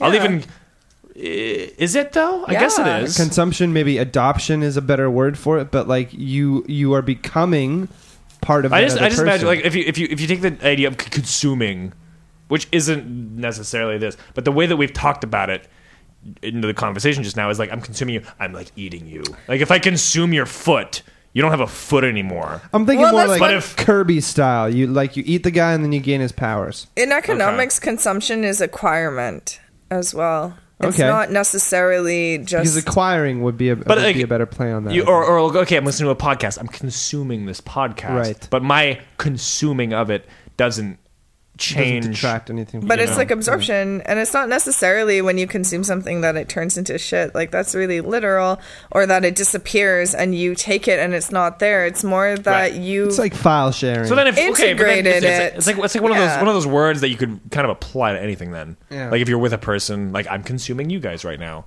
yeah, Like I'm Our a time. consumer of your of your personalities and your presence Yes. and your opinions and Yes. everything like that. there you go. So, yeah, okay. I believe So if you spend a lot of time with somebody, then essentially you consume each other because you take each other's time, and in their lives, you are now a major part of their life. Yeah. sure, And they could be doing something else, but instead they're doing you. So right, I think it's not as literal as we've been going. right, okay, that makes sense. No, but it is like it's one of those words that could mean a lot of different things. It's Kind of ominous, really. Consumption. But then there's like the whole polit- like consumerism, Uh, and you know we're consuming our environment, and you Mm. know if we're consumers, that's that's a fairly new term when, it, when you apply it to like a population of people. yeah. Like you wouldn't call you know native tribes consumers. Mm. Maybe maybe in some theoretical sense you could say they are consuming their blah blah blah blah. But Uh-huh. like they're not consumers in the way that like I think consumerism is a very useful term to apply to this day and age. Yeah, I agree because it, it it's not you're no you're not in a homeostatic relationship with your environment. You Mm-hmm. are Right. eating it up and turning it into shit. Right. Basically, that's the and that's and that, and that and that's the difference then when I would say if I'm in a relationship with someone I wouldn't say I'm consuming them unless Right. it's an unhealthy relationship and I'm sure that happens a lot. yeah. But maybe you're acquiring. I don't know. I don't know. You're- the idea too of consumerism, um, at least starting in like the '60s, '50s, '60s, is the idea of convenience as well and Uh-huh. availability. So if you're in a relationship with somebody and they're available to you all the time, then you can consume them rather than interact with them. Say like um, being like in a native tribe. Where you're in a relationship with your environment that's Right. more cyclic. It's more it's cyclic and you're in tune with yeah yeah. Yeah. Um, It's less convenient. You actually have to. but you know, do uh, stuff. but and also like if you take out the idea that I just said about you know some sort of idealized relationship Mm. where you're just you know making each other better perfectly, which doesn't n- n- very- Happens all the time. Very, Oh, rare. yeah. very rare. So common. No, no, no. You- the- but- but People always say you know you have to make sacrifices. You have to you have to change your life to you Yeah. know, be with this person in some way. It's all about that. But and and so in, in a certain way, you are being consumed then Yeah. in in a because there's only so many hours in the day. You only have Yeah. so much energy, and you and you should be careful about what you're putting your energy into. You know who you're putting your en- who you're giving yourself to, because you it's not like you have an infinite amount of it. You know. Also, if you spend a lot of time with somebody, you start to adopt their mannerisms because we mm-hmm. mimic and we Yeah, learn through true. experience. So once you start adopting someone's mannerisms, it's like how far can you go before you're no longer you and you're the other person? And in a yeah, lot you know of- what? And I feel like it's it's trying to balance out staying yourself, staying true to yourself, and not being afraid of not becoming somebody else, but and it's really crazy. It's really spooky to think because like that's what when you when you're say first born, for example, Mm.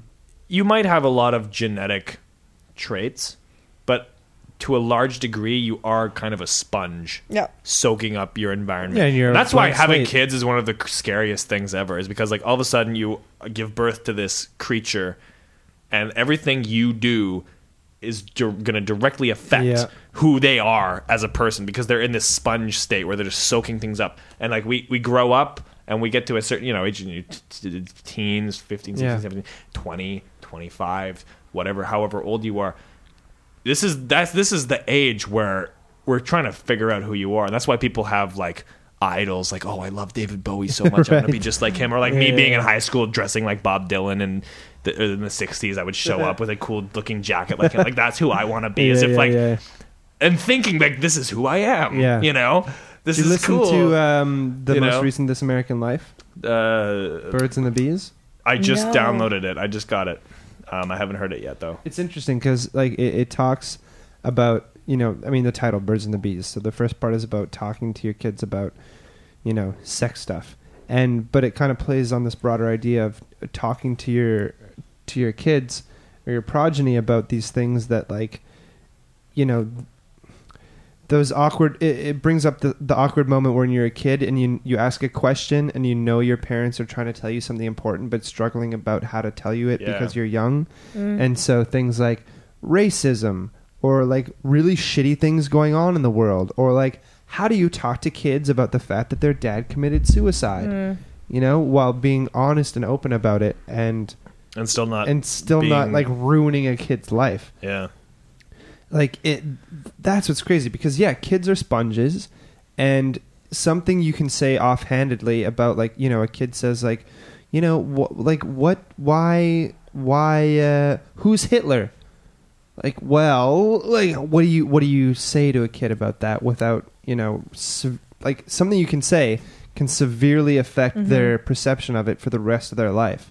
And so you have to one be respectful of the fact they're like six years old but also kind of be One thing that I think would be really trippy is it sounds kind of simple when you think about the idea of, you know, raising a child, educating your child.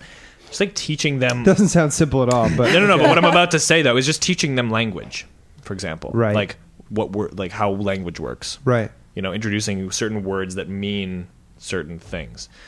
And it's like all of a sudden I'm sort of imposing this system Mm-hmm. that is totally artificial right and yet it totally defines how we perceive reality well yeah and interact with each other Yeah. and communicate and interact with just the world and process the world. Yeah. And so I'm teaching this system that then raises all these questions that you need to all of a sudden be really careful about answering. But then it's almost like the whole system by which we're answering these questions and processing reality through this system of language. yeah That's what I'm imposing on my child. right And it's like, ah, I don't want to even do that. yeah That's no. We need Well, something 'cause you're- different because this bot- is this is an imperfect. that This is an imperfect system. Yeah. It's not good. Yeah. you know, in a, in a lot of ways, yeah and it's gonna happen whether we want Uh. it to or not, unless I like lock him in a cage in the basement forever. But like, even Well, I then, I'll mean- even then, I'll probably figure it out. I don't know. Language is a funny ingredient in in history. I think. Well, that's the thing. Like you, you, different languages not only have different ways of communicating, but they have, like you said, different ways because of the language in which they're raised, have a completely different way of perceiving the world. Like it, it's one thing to be able to translate, but no, different languages, different cultures have completely different ways of perceiving things because of the way that they communicate, and that that's ah fuck. I wish I was you know a, a tenfold polyglot. That'd be the coolest thing ever because not only could you understand different languages and be able to communicate with different people, but innate into each individual language, you have the ability to perceive things completely differently. Language also has several layers. Like the there's language like the spoken and the unspoken. The Right. unspoken is incredibly important Right. and difficult to comprehend uh, unless one has a firm grasp over the language. Also, nuance, inflection, Sure. rhetoric. Right. Being able to speak rhetoric in another yeah. like a second language is crazy. Like I speak really poor French. It's very literal. Right. There's no nuance. There's no rhetoric. it's interesting. It- it's it's kind of mind-boggling. And also, if you're trying to understand slang, Oh god. Yeah, Like- that's another thing. like slang is such a, Or humor. It's such a Yeah. like intuitive thing that comes about very circumstantially. I think like somebody happens to say something that didn't- it just develops this way of saying it, and then it's also, but it's also informed by the psychology of the situation around the slang term, whatever it is, right? And so if you're if you're trying to teach someone that in a classroom setting or just you know from a book or something like that, you there's no way you can communicate what a certain slang term means, like Uh, like go fuck yourself. Like we c- can grasp what Yeah. that means, and if we hear someone who really means it, Yeah. It it lands. But if you don't know what the words mean, Well, I can have you you, so you seen, can tell. Okay, I can tell he's angry and he's mad, but Yeah. like The exact level of derision is beyond that. yeah. us. Or Have if you somebody seen, somebody like uh, like a New Yorker's telling you that, like go fuck yourself. like that's that's a different thing than like go fuck yourself. you know. Have you seen the documentary It's so different. called Fuck? No. Oh my god, it's so good. So it's an exploration into the word fuck. You know, as a noun, as an adjective, as a verb. But like It's the it- best word. It's oh, so it- it's the best word. So and there's this moment where uh, Billy Connolly, like they got a whole bunch of comedians and actors and and philosophers and uh, etymologists talking about what you know how beautiful of a word the word fuck is. And there's a bit where Billy Connolly is talking about fuck, and he says, "Fuck off." is the is the most perfect simplistic way of uh, of speaking. You can go to any country in the world and say "fuck off." Somebody's grabbing your bag at a at a checkout line at, at the airport, and they don't know the language, and you say "fuck off." They know exactly what the fuck you're saying. They know exactly what you're saying, and it's true. Maybe like "fuck" is just like a kind of a placeholder for Get the fuck out of here. yeah, get the fuck out of here, fuck off. Fuck you. I want to But fuck the- you. Fuck you. Like oh fuck yeah. Yeah. Exactly. Fuck it's just me. like- it's this perfect versatile word that like I don't know Like it's like it means everything and nothing. yeah, seemingly they uh, in in the exploration of this documentary like not a lot of languages have this one perfect placeholder of a word. Mhm. You know, like I- I'm just thinking in French like you know say like uh you know fuck off. How would you say fuck off in French? Like va te fourrer. Va chier. um, va But you hear. I hear French people Yeah. say the word fuck all the time. Exactly. You know? Yeah, Fuck because you. th- they've adopted the Yeah. the fact that it's just a perfect fucking word, and I just said it, perfect fucking word. Vehicle for expression. Yeah, yeah, yeah. It could mean anything, and it, and, and it's beautiful. It, it, it couldn't mean anything. It means it's the extremes. Yeah, yeah, yeah. It's extreme passion, or It's an accent. Or, or, or mm. but it's, it's it's it's all the, the extremes. It handles the extremes of emotion, which is why it's so useful. It's, It's like a- anger. it's happiness. It's it's, It's, the, fucked up. It's fucking great. it's It's a what the literal. fuck? It's the literal like expression or the. Uh, what am I trying to say? Like the the nuance, like Yeah. the It's inflection. the exclamation point. It's, Yeah. it's just it just it just any phrase. captures like the extremes of emotion. I Yeah, find yeah. like anger, happiness, sadness, Yeah, yeah. uh, elation. elation. Yeah, there's no mid middle like ground with laughing fuck, at how hard Yeah. something, how funny something Yeah. is. yeah, you don't say that when you're being moderate. Yeah. No, it's just it just handles ext- extremity. I read this really interesting fucking book the other day. yeah, does, Uh, that my name doesn't is all right. My name is fucking all right. yeah, yeah. What's your name? Uh, Andrew fucking Cameron. no, it's I'm Andrew fucking Cameron. Like exactly. Andrew Yeah, Cameron, fuck. Yeah. And then and then I love the Quebecois use of the word fuck, or I guess it's I guess I see Maybe it. As, Calice or Besti. Tabernac. where does it come in? But like it's the use of the word um like after a sentence. Like I went down. I went. I uh Mm. I, I had to work today. Fuck. So like Yeah. offhand. Yeah. And it's like you are expressing some sort of emotion. To, like, Yeah. It's an emotional thing. I'm unhappy about. I got. I got to fuck. I had to do this. Fuck. They lost. the fucking They Canadians lost their fuck. fucking They game. lost fuck. uh, oh, they lost to Tampa Bay. Fuck. It's almost like a like a compression of saying like, like I had to work today. Fuck. Yeah. It's like I had to work today. Fuck.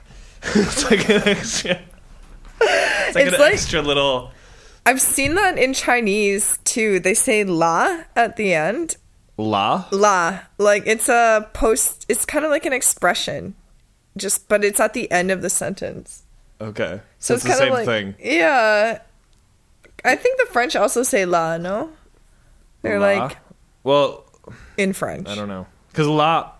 Well, there's le, which is like the, I guess, but No, I mean like la with like an accent, like la as in like. In the same way that like you would uh, accentuate the Quebecois thing, like Yeah. because like the, the blah blah blah blah blah fuck. It's it's like if I was reading a script, it would be like that's either one beat or it's two beats. It's like I had to do this beat, fuck. Or if it's one beat, it's like I had to go to work today. Fuck. I think it's, more it's like the same. that. It's the Yeah. same thought. It's the same action. funny. You know. offhand. Yeah. Yeah. It's really funny. Um, one thing that we could talk about Mm. is what you wanted to talk about Mm. in terms of like the project you're directing. Ah, yes. Um, I don't know if you wanted to get into that right now. I don't mind. Um, I really need to go to the bathroom. It's just down the hall. Evan just went. Everybody's like in in circulation because Okay. we're all drinking beers and stuff. Yes, But- exactly. Um, how about I do that, and then we can talk about project directing. Like you were talking about a script, how like if there's one beat or two, then it sounds completely different. So yeah, yeah, sure, That's super interesting. To sure, sure. Um, All right. So let's do that then. All right. What are you guys so the bathroom. about? If you go down the hallway, you just keep going down the hallway, and then you have to take a little like turn left or turn right, Yeah, and then just keep go going till you down. hit the door. and then you'll hit a door, and then the bathroom is It's on right the on, right. right on the right. Right on the right thing. Right on the right. That's the thing. If anybody, f- you know, finds the place, who's been listening to the show, they'll know exactly what the bathroom is. They'll come in and be like, oh, like we get some super fan in here, and they're like, oh, don't worry, guys, I know where the bathroom is. Oh, right down the. Hmm. Well, this is awkward. So awkward. We never speak to each other in real life. This is weird.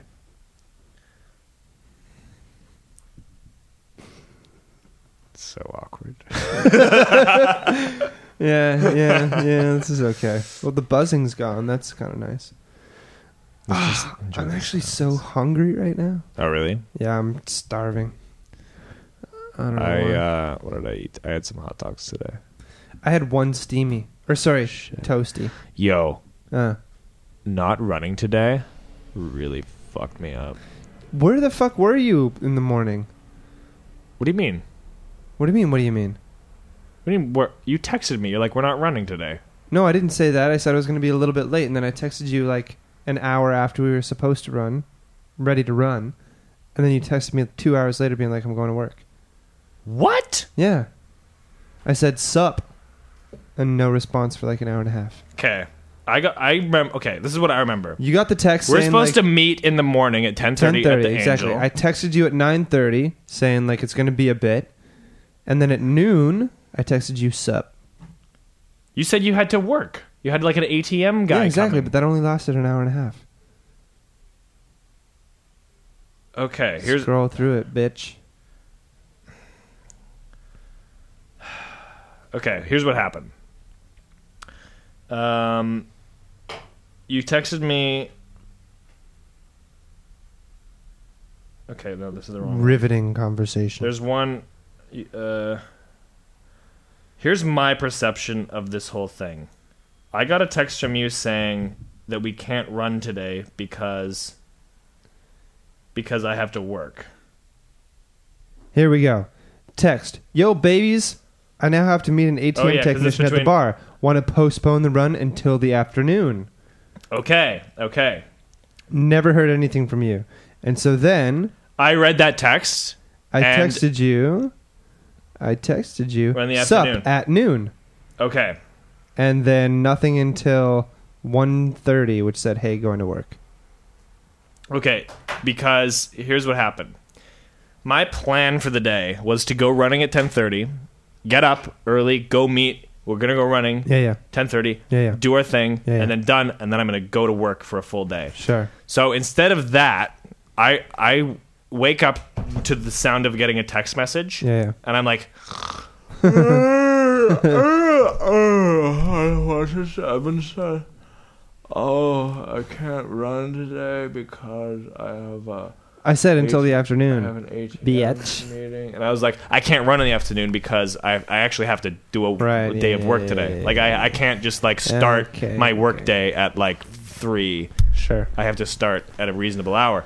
Okay. So then here's what happened though. I just fell into like a toxic snooze cycle Yeah.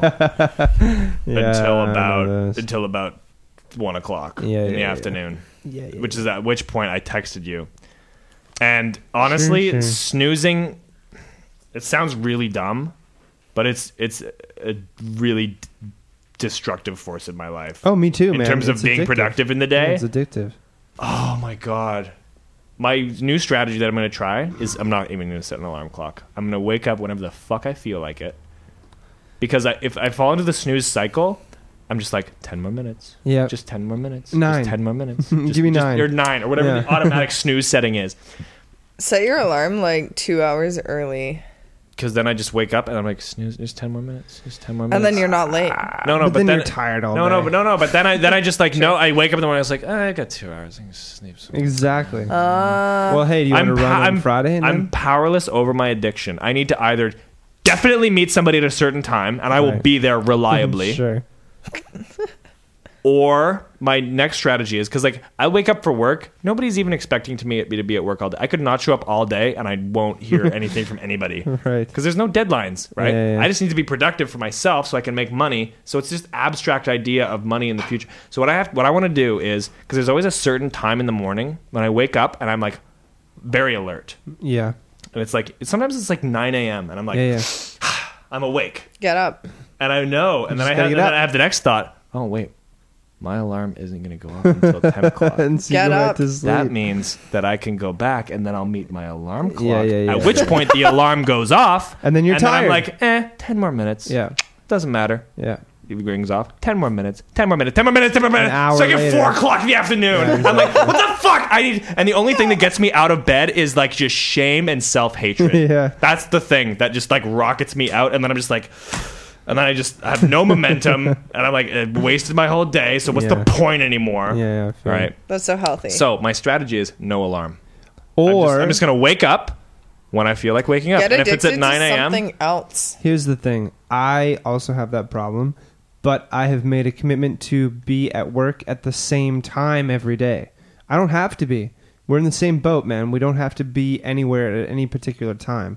But I tell myself I have to be at work at 11 a.m. on You non-run need to impose days, your own schedule. 1 p.m. on run days, which means that I have to be at work at 11 a.m. on Tuesdays and Thursdays, Yeah. Saturdays and Sundays. You just need to create that idea in your Monday, head. Wednesday, Fridays I have to be at the statue at 10:30 a.m.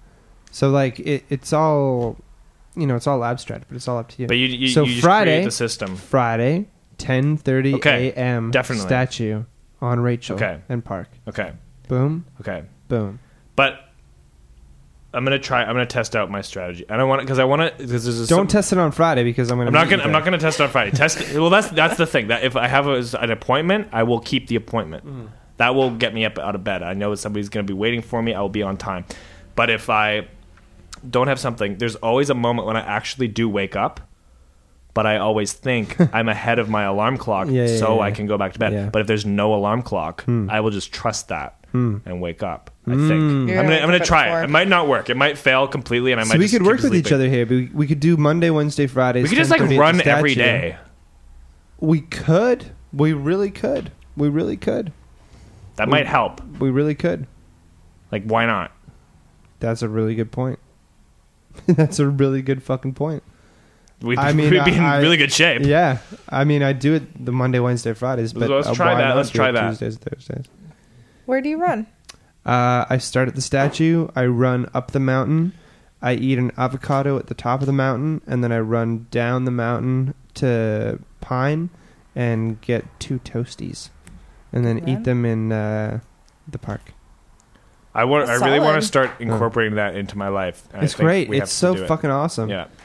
It really because like you finish the run. It's like the whole thing takes a little over an hour, and so that like eleven thirty rolls by, and you're like, "Wow, my I have my entire day ahead It's of like me, I'm and yet awake. I've already my, my- fucking my, run for my an hour." body's awake. Yeah. and my blood is pumping. yeah, Because I'm, I'm just not physical. Like I roll myself out of bed. And I sit in the metro for an hour, and then I'm like, oh, I'm at work. Blah, blah, blah, blah, blah. It sucks. No, you- it's important to be physical. I think. Anyway, anyway, so let's do this. But I wanted to get into your uh, movie that you're doing. Yes. Yeah. So tell me about it. Okay. Um, let's see. So I decided to start. Well, I was in Vancouver for a while, um, working on films, and then I decided this is boring. I want to make my own film. What do you mean So- you were there working on films? Oh, I went to Vancouver originally to work at a production studio. Um, Okay. I was creative director. I directed some films. It was not as much fun as I thought because I wasn't like in charge of coming up with the concept of the films. I just had to make them like get done. You were like like a manager. Yeah. Yeah, like producer status more Okay. so. Producer, okay. It was okay. But then I was like, okay, so I should make my own, uh, which I did. It's about the trials of a relationship, going full circle, I guess, and um, forgiveness, and also like super friggin' unhealthy behavior. Okay. So it's about a woman who's 36 to 38 and a man who's considerably younger, maybe like 24 or 26. Um, and it's about breakfast.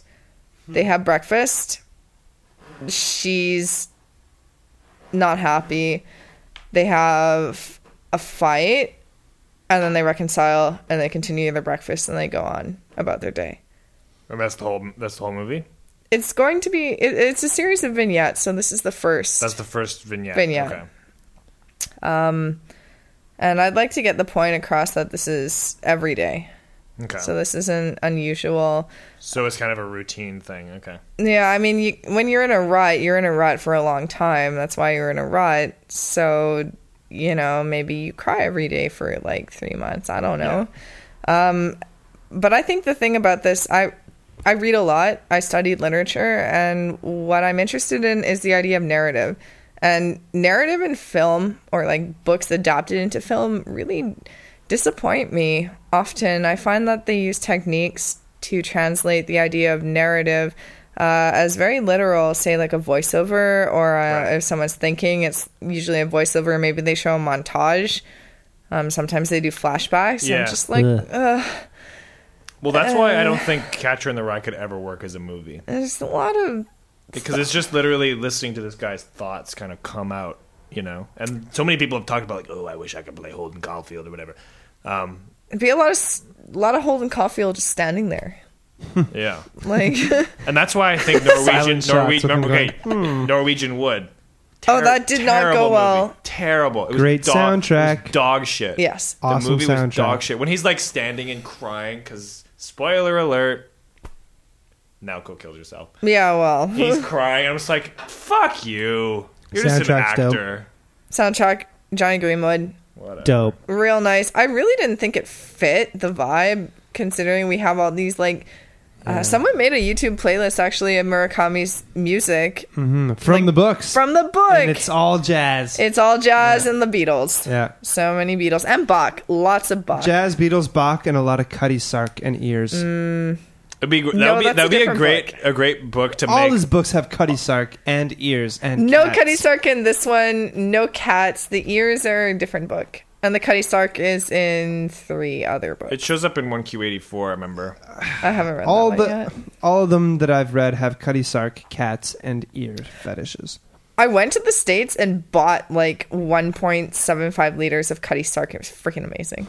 It's good. It's It- really I mean, good. We call it rail scotch, but it's good. It's one of those cheap. Uh, you know what? Yeah. Just cheap Scotch on ice is actually really delicious. Yeah, yeah. Or like cheap Scotch I remember once for my birthday, Elise Mm. bought me like a giant bottle of Jim Beam. No, not Jim Beam. Uh, That's bourbon. Black Label.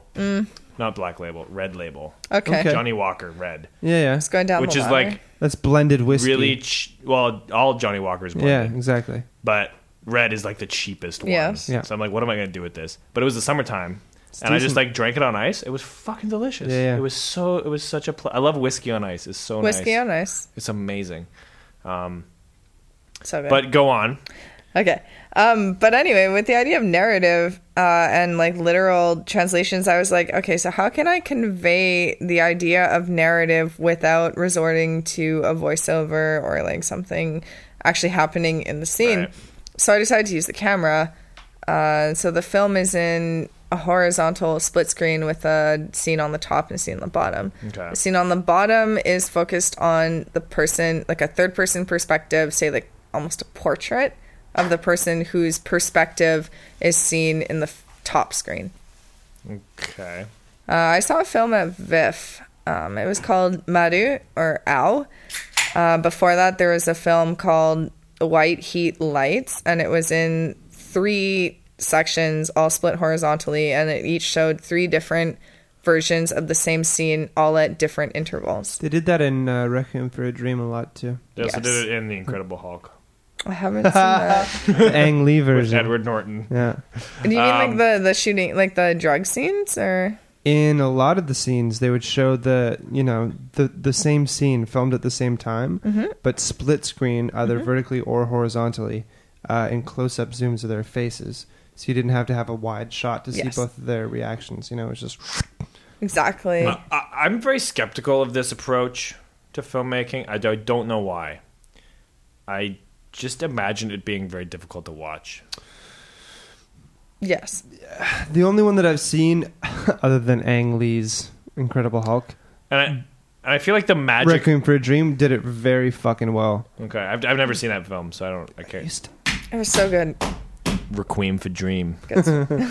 Requiem. It's a basketball player.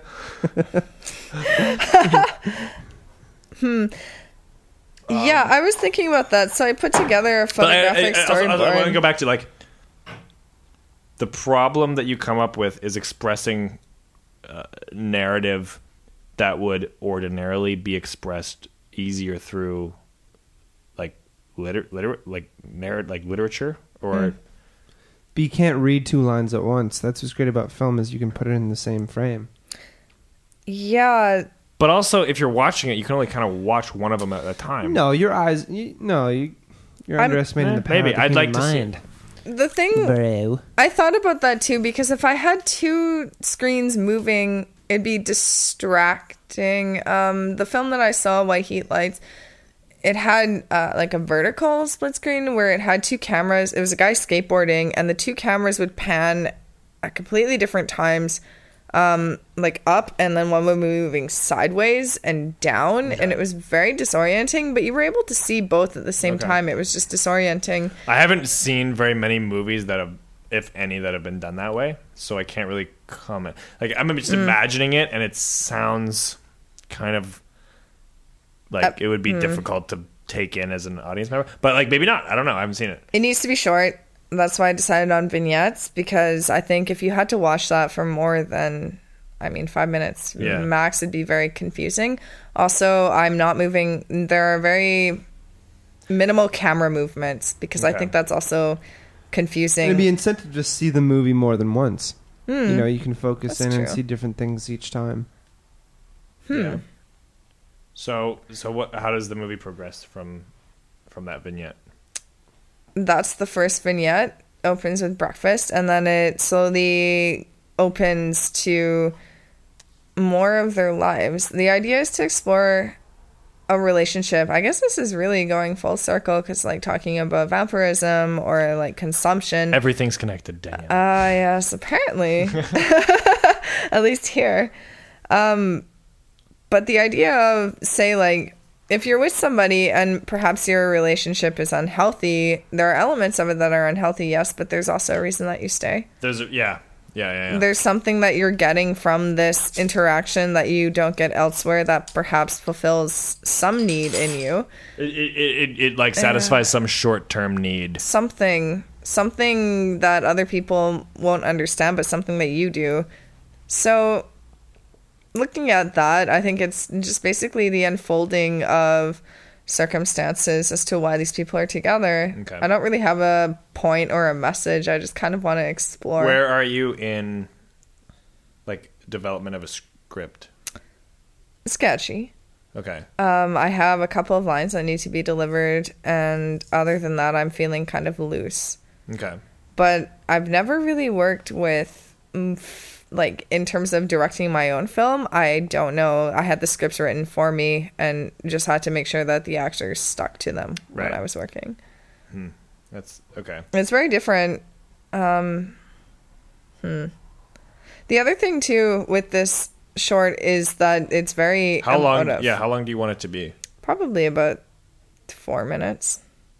Four minutes in total. So Yeah. it's like That's a few doable, a few very short vignettes. It's very short. Yeah, Okay. Okay. okay. very short. Very little room for So uh, for mistakes. uh, do the vignettes fall chronologically? No. They're just like different. And is it sort of just like a, Sliding like a timescale? portrait Yes. of a relationship? You're not trying to establish like some sort of transformation or like no. Okay, so like in this one, they have breakfast. She tells him that she's in a rut. He doesn't really. He's just kind of like, huh, because he's heard it so many times. And then she starts crying, and then there's like a tidal wave of emotion, and then eventually they end up with him like holding her, and then he kisses her on the nose in like a sort of endearing move. They have finished their breakfast. She goes to work. He goes to work okay regular morning. Okay. Next vignette is about impotence, them sleeping. I'm not entirely sure how to portray this one, but like nothing happens. like some sort of sexual problem yeah, then- something. The impetus of impotence. Yeah, exactly. okay Something where you see things from like shifting perspectives, where it's like, okay, so like in this one, maybe they're connected. Maybe you know the fact that they fight every morning has something to do with that lack of ability to express himself sexually. I don't know. Bonerisms. but you know it, it it's just a portrait into a dysfunctional relationship but i'd like to have Okay. some sort of redemption What's the next one? haven't gotten there oh, okay mm-hmm. interesting okay i'm developing them slowly cool cool i figure like if this one works out then i can continue or at least that way i'd have experience shooting I Um, mean, I, I I would approach it from the fact that you should just do it, see what happens, and then keep doing it anyways. That's where I'm even at. If you fail, like, like okay, my, if you want to talk about like Mm-hmm. directing as like an activity, like Mm-hmm. I directed Rosencrantz and Guildenstern are dead, and I don't think, if I'm going to be honest with myself, I don't think the show worked. I thought it had a lot of problems. You just need a second intermission. That's all you needed. Second inter- no, there was that, but there was just even beyond that. Like you know, I as you would or you would if you're going into some sort of artistic pursuit that you care a lot about, you're going to be a perfectionist about it. Yeah, you want it to be perfect, and you Yeah. want it to be as the, the greatest thing that it could possibly be. Definitely. Okay.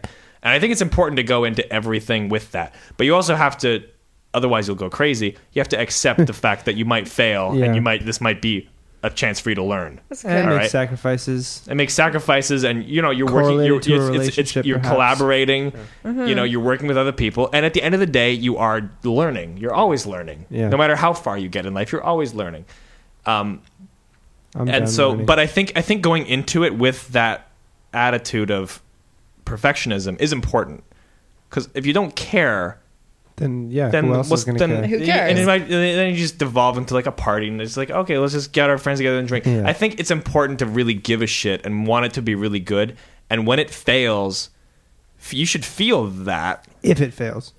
if if it fails or whatever or whatever happens yeah. all the shortfalls you should take those in you shouldn't delude yourself and say everything was great Yeah. you should say no that was that fell flat that didn't work this didn't work and What do you think didn't work?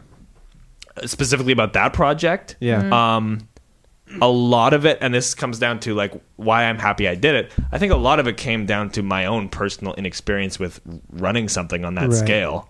well, I yeah. think- Wasn't that your first? It was the first time I've, your edited, I've ever directorial I've ever directed anything. I'm taking on like this literary giant of a play, Rosencrantz and Guildenstern. did. eleven cast members. 11 cast members, big budget, 10 show run. So I bit off way more than I could personally chew, and I was like way out of my element. I don't like managing people. I don't like. I- I'm not, I can't. I'm used to dealing with uh, talking to two people at one time. Sure. All of a sudden, I'm talking about 10, 12, 13, 14 people with crew members at a time. I don't like, I- you know, it's it's.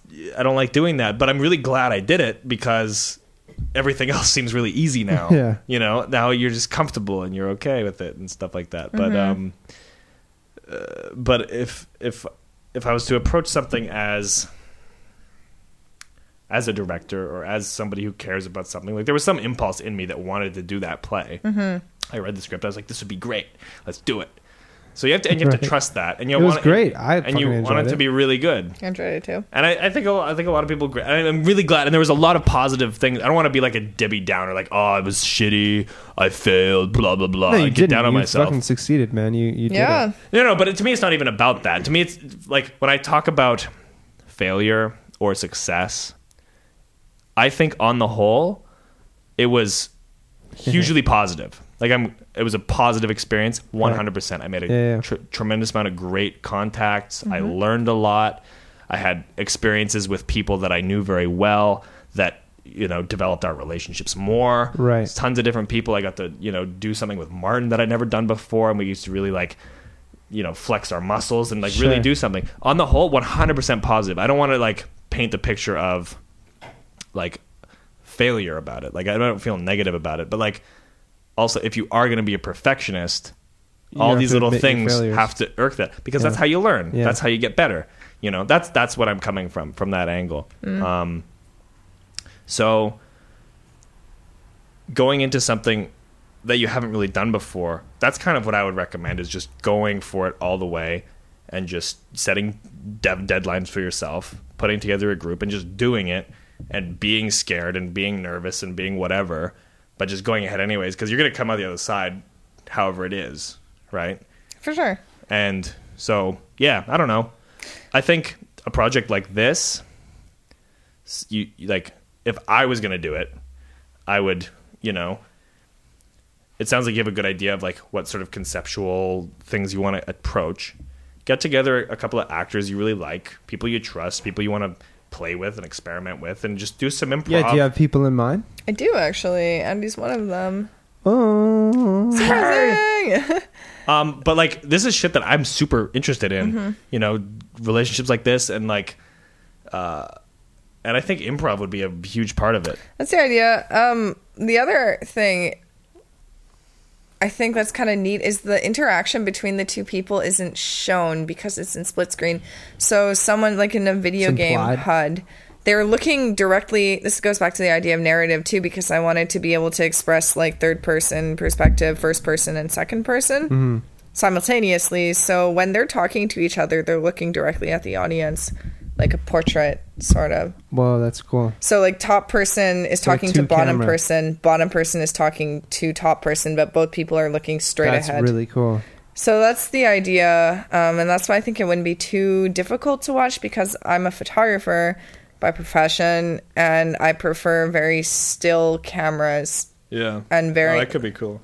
Yeah. So uh, it's not like a film with a lot of cuts. I think I had 11 cuts in total, and they're mostly portraiture. Um, so that might be interesting, but like, yeah, lots of improv, very emotive. I'm more about evoking emotion than I am about, say, like snappy dialogue or like right. like a general cinematography sort of thing. Cool. Yeah. Um, with actors, I have two people that I've cast. I thought like the the actress isn't an actress per se. She's a model though, who I met through another photographer. Well, Um, I know she's comfortable speaking in front of people because she teaches, and has like flexible boundaries. So I was like, okay, so like that's sort of what I'm looking for. Someone who might not be a professional, but who is open, who has a good sort of All that matters when you're finding people to act in things like this is that they're just available. yeah. You know, Right. people are just gonna like, you know, happy to put their time in. Yeah. and happy to just be present, Happy to be there, and yeah. and That's play and have and create something. Because like at the end of the day, it's like oh, blah blah blah, we have to kiss each other, blah blah blah. Like there's little things that come into people's boundaries. Like I don't have any boundaries Mm-hmm. really, as long as That's I true. as long as Mm-hmm. I understand the story that's being told and I believe in it. You know, that's Mm-hmm. that's the beginning and end of it. You know, as long as and I'm willing to play within that. Like, how Right. far can we go? This and that. And I, I'm obviously you know, going to be respectful, of this and that. But it's just, it's just it's just not about getting caught up in your own idea of what it should be and just creating something. You're you're painting a picture together. I have the attitude this is the very first thing that I'll film, direct, and like have written. If it falls flat, that's fine.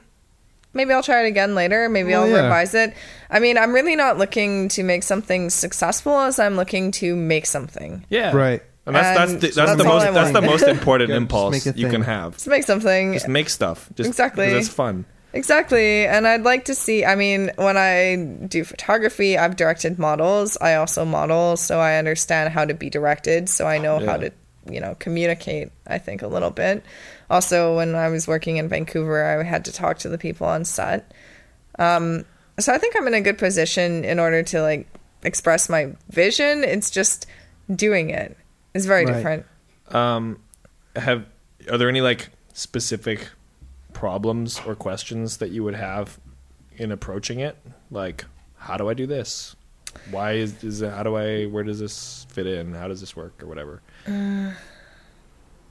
I have lots of those, but they're difficult to voice. I think it'd be more of an on-set thing. Right. Like seeing it happen is just kind of like, huh.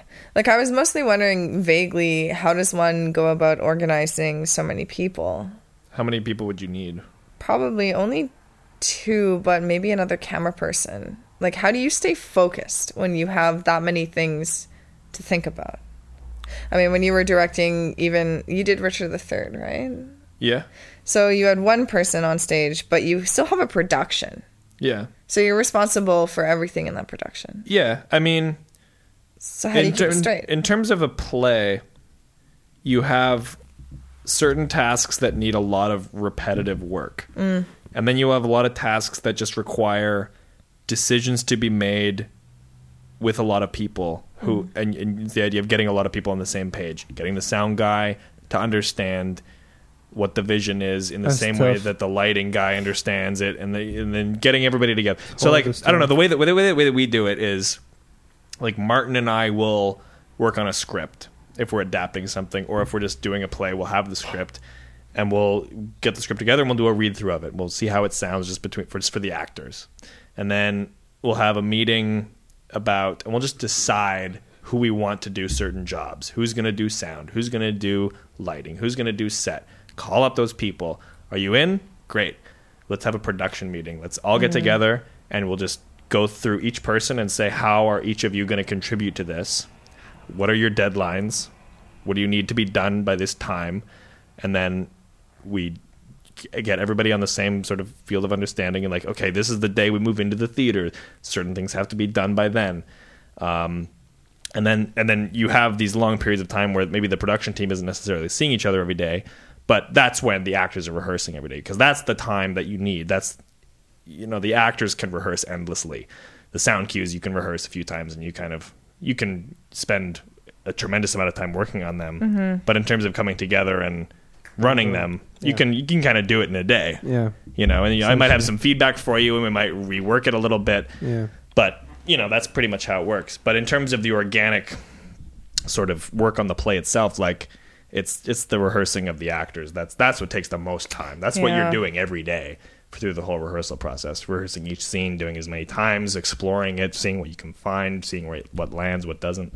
Um, and then it's just shooting it. Film i've never really done a lot of film. Film to me seems to be a lot more immediate in terms of most You can go over the script like five minutes before you actually get on camera, kind of thing. yeah, right? yeah. It's like a lot of a lot of times it's like rehearsal isn't put into it. Mm-hmm. You know, you're just kind of like the, the the director has an idea of an environment and a scene and a mm-hmm. setup, and that's just created for you. Which is kind of a gift as an actor. Just walk on set, and you're this is your environment, and this is the moment you're living in, and you know your lines, and you just connect with the other actor, and you just do it, and that's it.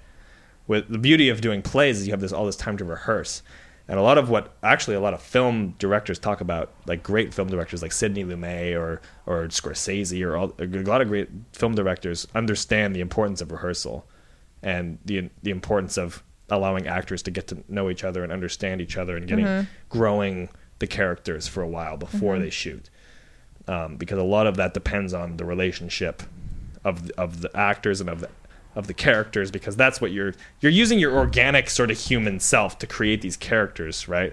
Like a lot of at the end of the day, yes, you're pretending, but if you want it to be uh, good and Yeah. believable, you're kind of So, just you you know you're you're you're ex- you, Pretending, When I I, think guess, about yeah, when, I, I think about acting in the pure sense, is like I'm expanding my identity and Right. behaving and connecting better way of putting it than pretending. that I'm pretending. I'm Yeah. putting on a show because that's that's a certain style of acting. But like, you look at a great role that you look at and you watch it, and you or not even a role like like a, what you're looking at is a relationship. Usually, Yes. is when when you watch two people interact with each other and you believe that those are two people interacting with each other.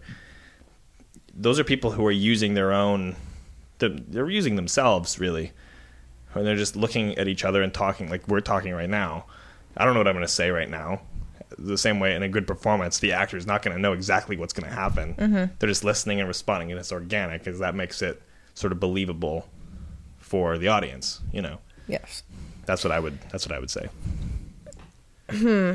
because I have theater experience um, more than I have film. Like I grew up doing theater. Um, I have to pee so bad right now. pee, but go on. I'm listening. I'll be his surrogate listener on this.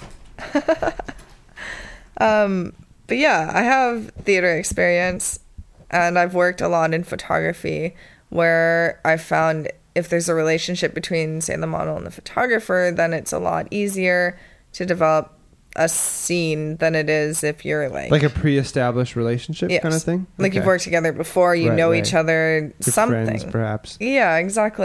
Sure. It's it's easier. Um, but like shooting your friends is completely different. I'd prefer not to. Yeah, yeah. I feel like there's like yeah, you might as well do it. Especially, I don't know. I, I would say you might as well do it with like almost like a paycheck involved. Being like, okay, we're going to do this thing from the specific amount of time.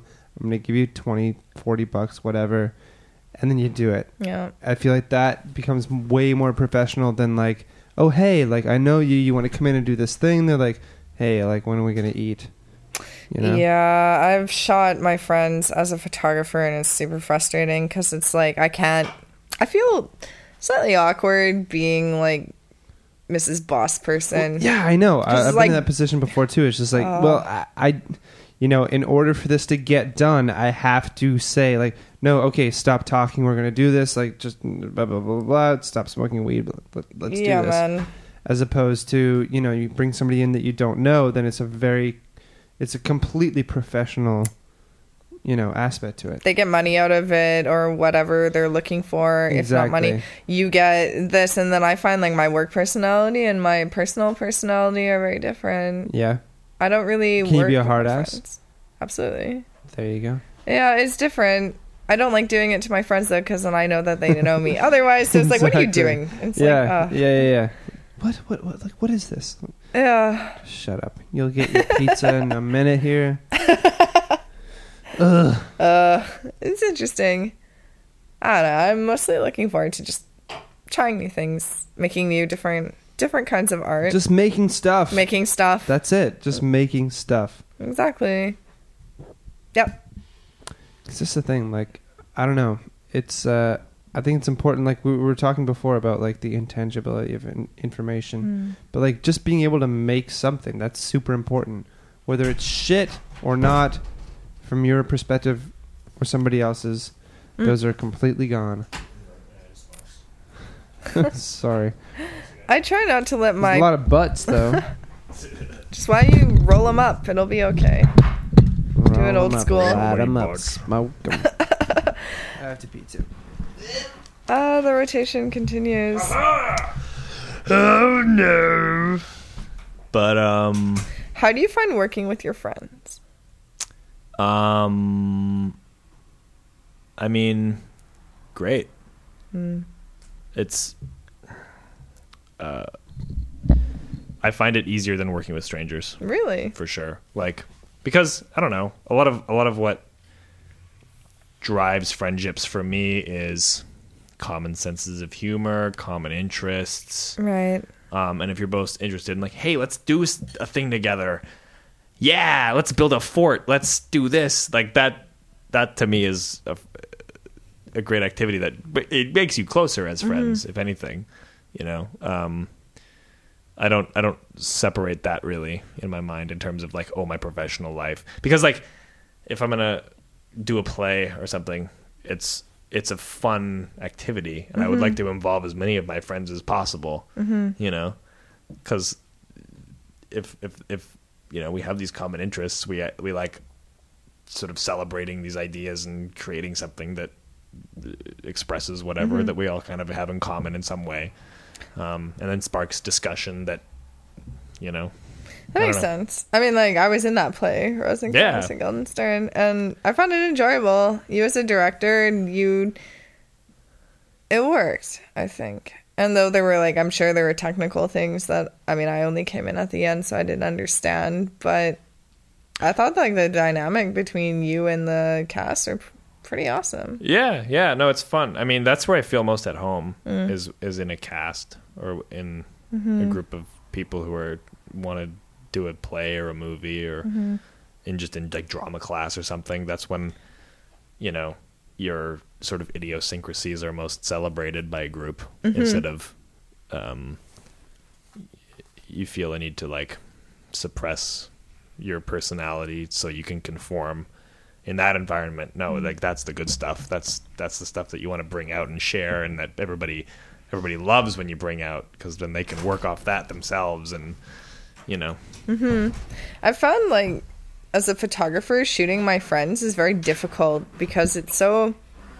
I mean, I'm fairly lax when it comes to things like personally, but like when I'm working, it's different.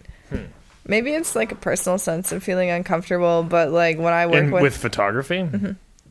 like directing my friends, it's it feels more awkward to me when I direct a model. It's very like okay, like I need you to do this, and I'm not like demanding necessarily, but kind it's of business. yeah. It's it's more like you're here, we're here, we're meeting on the pretense that this is going to happen. You need my direction. I'm going to give it to you. This is what I see. We're going to do it. When it's with my friends, it's kind of like a clash, I guess, between my like somewhat silly Because they know Well, who you are. They know how you're supposed personality. to well it's it's it's different i think like you you need to understand that the level of professionalism that's required right yeah. Um, what in my experience when I've worked with my friends, like even going into chocolate mousse with Martin, like we both understand that we're taking this seriously and that we're working on something that's you know we're putting our blood and heart and, and everything into, so we need to take it seriously, and we're both going to behave in a way that isn't, you know, like yes, it's lighthearted, yes, we're having fun, but it's also for something that it matters. it matters. It's mm-hmm. Yeah. important, you know. And then that, and I would say extend that to you. Like I hire you to do sound for our play, and you understand that you're doing something that is is professional. Yeah. It's we're taking this seriously. Yeah. and it can Or- be fun. It can yeah, be it can light. be it very can- fun. and it can it can it can can it can friendly, it can but- live within yeah. the range of human emotions that exist, including Yeah. anger or hatred or sadness or Yeah. laughter or funny or you know everything. But it's a job mm-hmm. Yeah. and it's a fun job that we mm-hmm. like doing together, and we accept no money for it, but. Yeah. we understand that it's important and it's and But it's, it's like a and job. fun. But Well, you no, do you have gotta treat it you like have, a you have to, you have to give up a certain amount in order to get back amount. So, if, and I, I would imagine like if you're if you're hiring your friends to, and you're going to take pictures of them, a you're dealing with someone who's not used to being in front of a camera, who is very self conscious, and someone who's going to deal with that by probably not taking it that seriously. Yeah. Often. Yeah. The idea. You know. "Oh, no, whatever. And it's like, Oh, oh, whatever. yeah. whatever. Oh, it doesn't matter. Yeah. If if I'm gonna, Oh, this is weird. you know, and, and, and that's probably Yeah. somebody who doesn't understand. Can we smoke a joint? Like yeah. Uh, yeah. yeah, and it's probably it's, it's somebody who doesn't understand. Like me myself, I have a hard time getting my picture taken by a photographer. I want to make it silly face. Yeah. That's my instinct Yeah. because it's weird to do that to a degree. I'm not used mm-hmm. to it. That's not where I feel at home. Is being some people do. Some models are used to that. They're Yeah. used to understanding that I am this person who can paint a picture with my presence in that way. Um, but I understand how if you bring your friends in, it's like, oh, I want to capture some something about them that I appreciate and I want to see, and I could put that up. But I could see how doing that triggers something that is going to work against that that you want to see. I guess. it's different like when i model uh i mean thinking about it too like photographically it's sort of 2d i mean like there's no time involved so it's like an instant so i know what looks good in a still frame and that still image of me doesn't necessarily look like me like you would see me in every day um, given like whatever equipment they're using or how they take the picture. When it's like with a friend, I- don't think they understand that necessarily. Right. How I can see something in them that I can capture with my camera that's not seen normally, like in real life. Yeah. Yeah. and that's what I'm trying to capture. But it's like somewhat frustrating because how do you explain to someone that you know very well on a personal level? That's why Hey, I love. That's why I love taking pictures of my friends when they're super drunk or sleeping. or sleeping because they're not paying attention to me. Yeah, yeah. And yeah, that is great. Andy spam. it happened again. You Yeah. guys, we're bringing it in uh, to 180, babies. Are Mm-hmm. we done? Well, not yet, but we're we're coming up on 180, which Alright. is uh, an interesting number. Oh yeah, it's like have a circle. Oh wow, you're right. Hey, I never thought about that. We did a full 180. Three hours. You Is- know, if we do six hours, then we've done a 360. We'd be passed out. I think by Could the you end imagine of a six-hour podcast? I couldn't. Can you imagine listening to a six? Well, yes, because Dan yes, Carlin. Dan Carlin does it. Did you listened- listen to the Roman one? No, It's like 25 hours long. I've Ari, listened to Wrath Shaf- of the Ari Khans. Shaffir That and Joe great. Rogan recorded a five-hour podcast together. Jesus, I listened Wow. to the whole thing. and I liked it. Awesome. It was funny. wait, no, I think I listened to that one too, but it was recorded in two chunks, wasn't it? They would like finish the three hours and they're like, okay, we're just gonna keep going. Right, but they kept talking. It was the Yeah, same. yeah, yeah, yeah. Anyway, I don't know. God Um, damn. the Roman one, though, like the first three episodes was about 11, 11 and a half hours. And then the last one was like another 11 hours. He has one on the Romans. Yeah, the fall of the Roman Republic. Fuck. See, I gotta backtrack because I started with Wrath of the Khans and then went on to the next one. I like his. Small Just give me your ones. email. I have them. Okay. Well, oh, I look mean, you up. I've got. I'm subscribed to the podcast. So Oh, I'll okay. Just, I'll just trace back. Yeah, yeah, man. Follow the Roman Republic. Really good. Their cons is really interesting. Yeah, that's Yeah. the one I started with, and that's the one that got me into it. Really good. Uh, I have a question for you though. Mm. Do you have a smartphone? I do.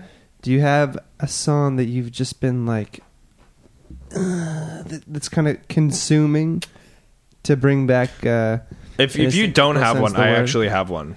oh yeah. I do, but I can't play it for you. Well, uh, let's So- go to the uh, DJ AC, I say. DJ DA. say. I say. Um, this So- is a song that uh, Mike played for me the other day that I really like, and Okay. it's, it sounds like um, That's great. like a prayer by Madonna, but it's a different it's a different song, but it has that feel. But it's cool because it's one of those songs where like the real melody of it doesn't really come in until sort Ooh. of partway through. Yeah. Uh, Danielle, Mm. thank you so much Thank for you. For coming on. Did you have fun? Did you have fun? Absolutely. Did you have fun? Of course. Okay, great. It's wonderful. You're looking very relaxed over there. Got your head back, feet up. Yeah. Yeah, Yeah. this was super fun. I I'm can't really believe happy it it's happened. It's weird. It's weird. Just disappears. Um, I feel like we talked about a lot of good things. Hmm.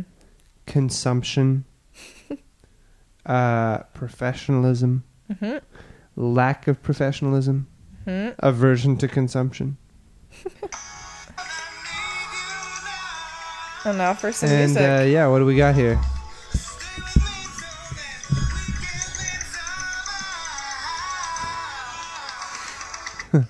Oh, Sorry. this is Oh something Vert. Play by play. great. Any final thoughts? Um, I'm looking forward to any collaboration we have. Yes. I'm, I'm totally in 100. hey, I'm in too. I know I haven't been invited Um, to collaborate, but awesome. I'm in. When it comes to things like this, Freaking brilliant. all, you need everybody you know to support your, what you're doing.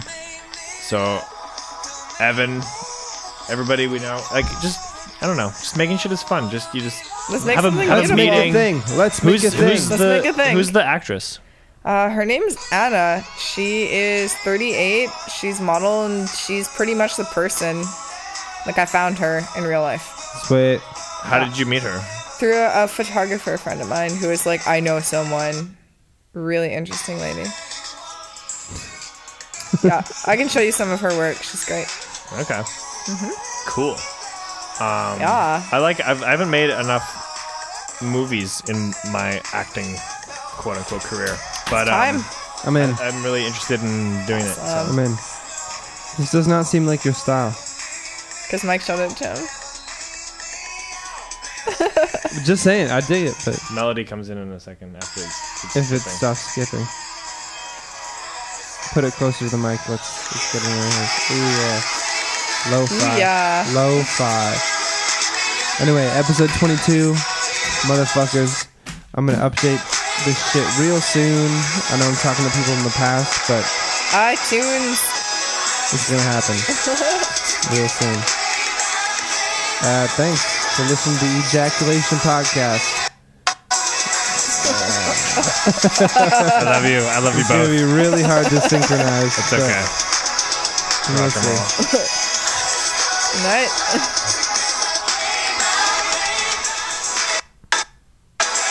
Oh God. I think it's the internet or my 3G, my, L- my LTE. Anyway. You'll have to send me that.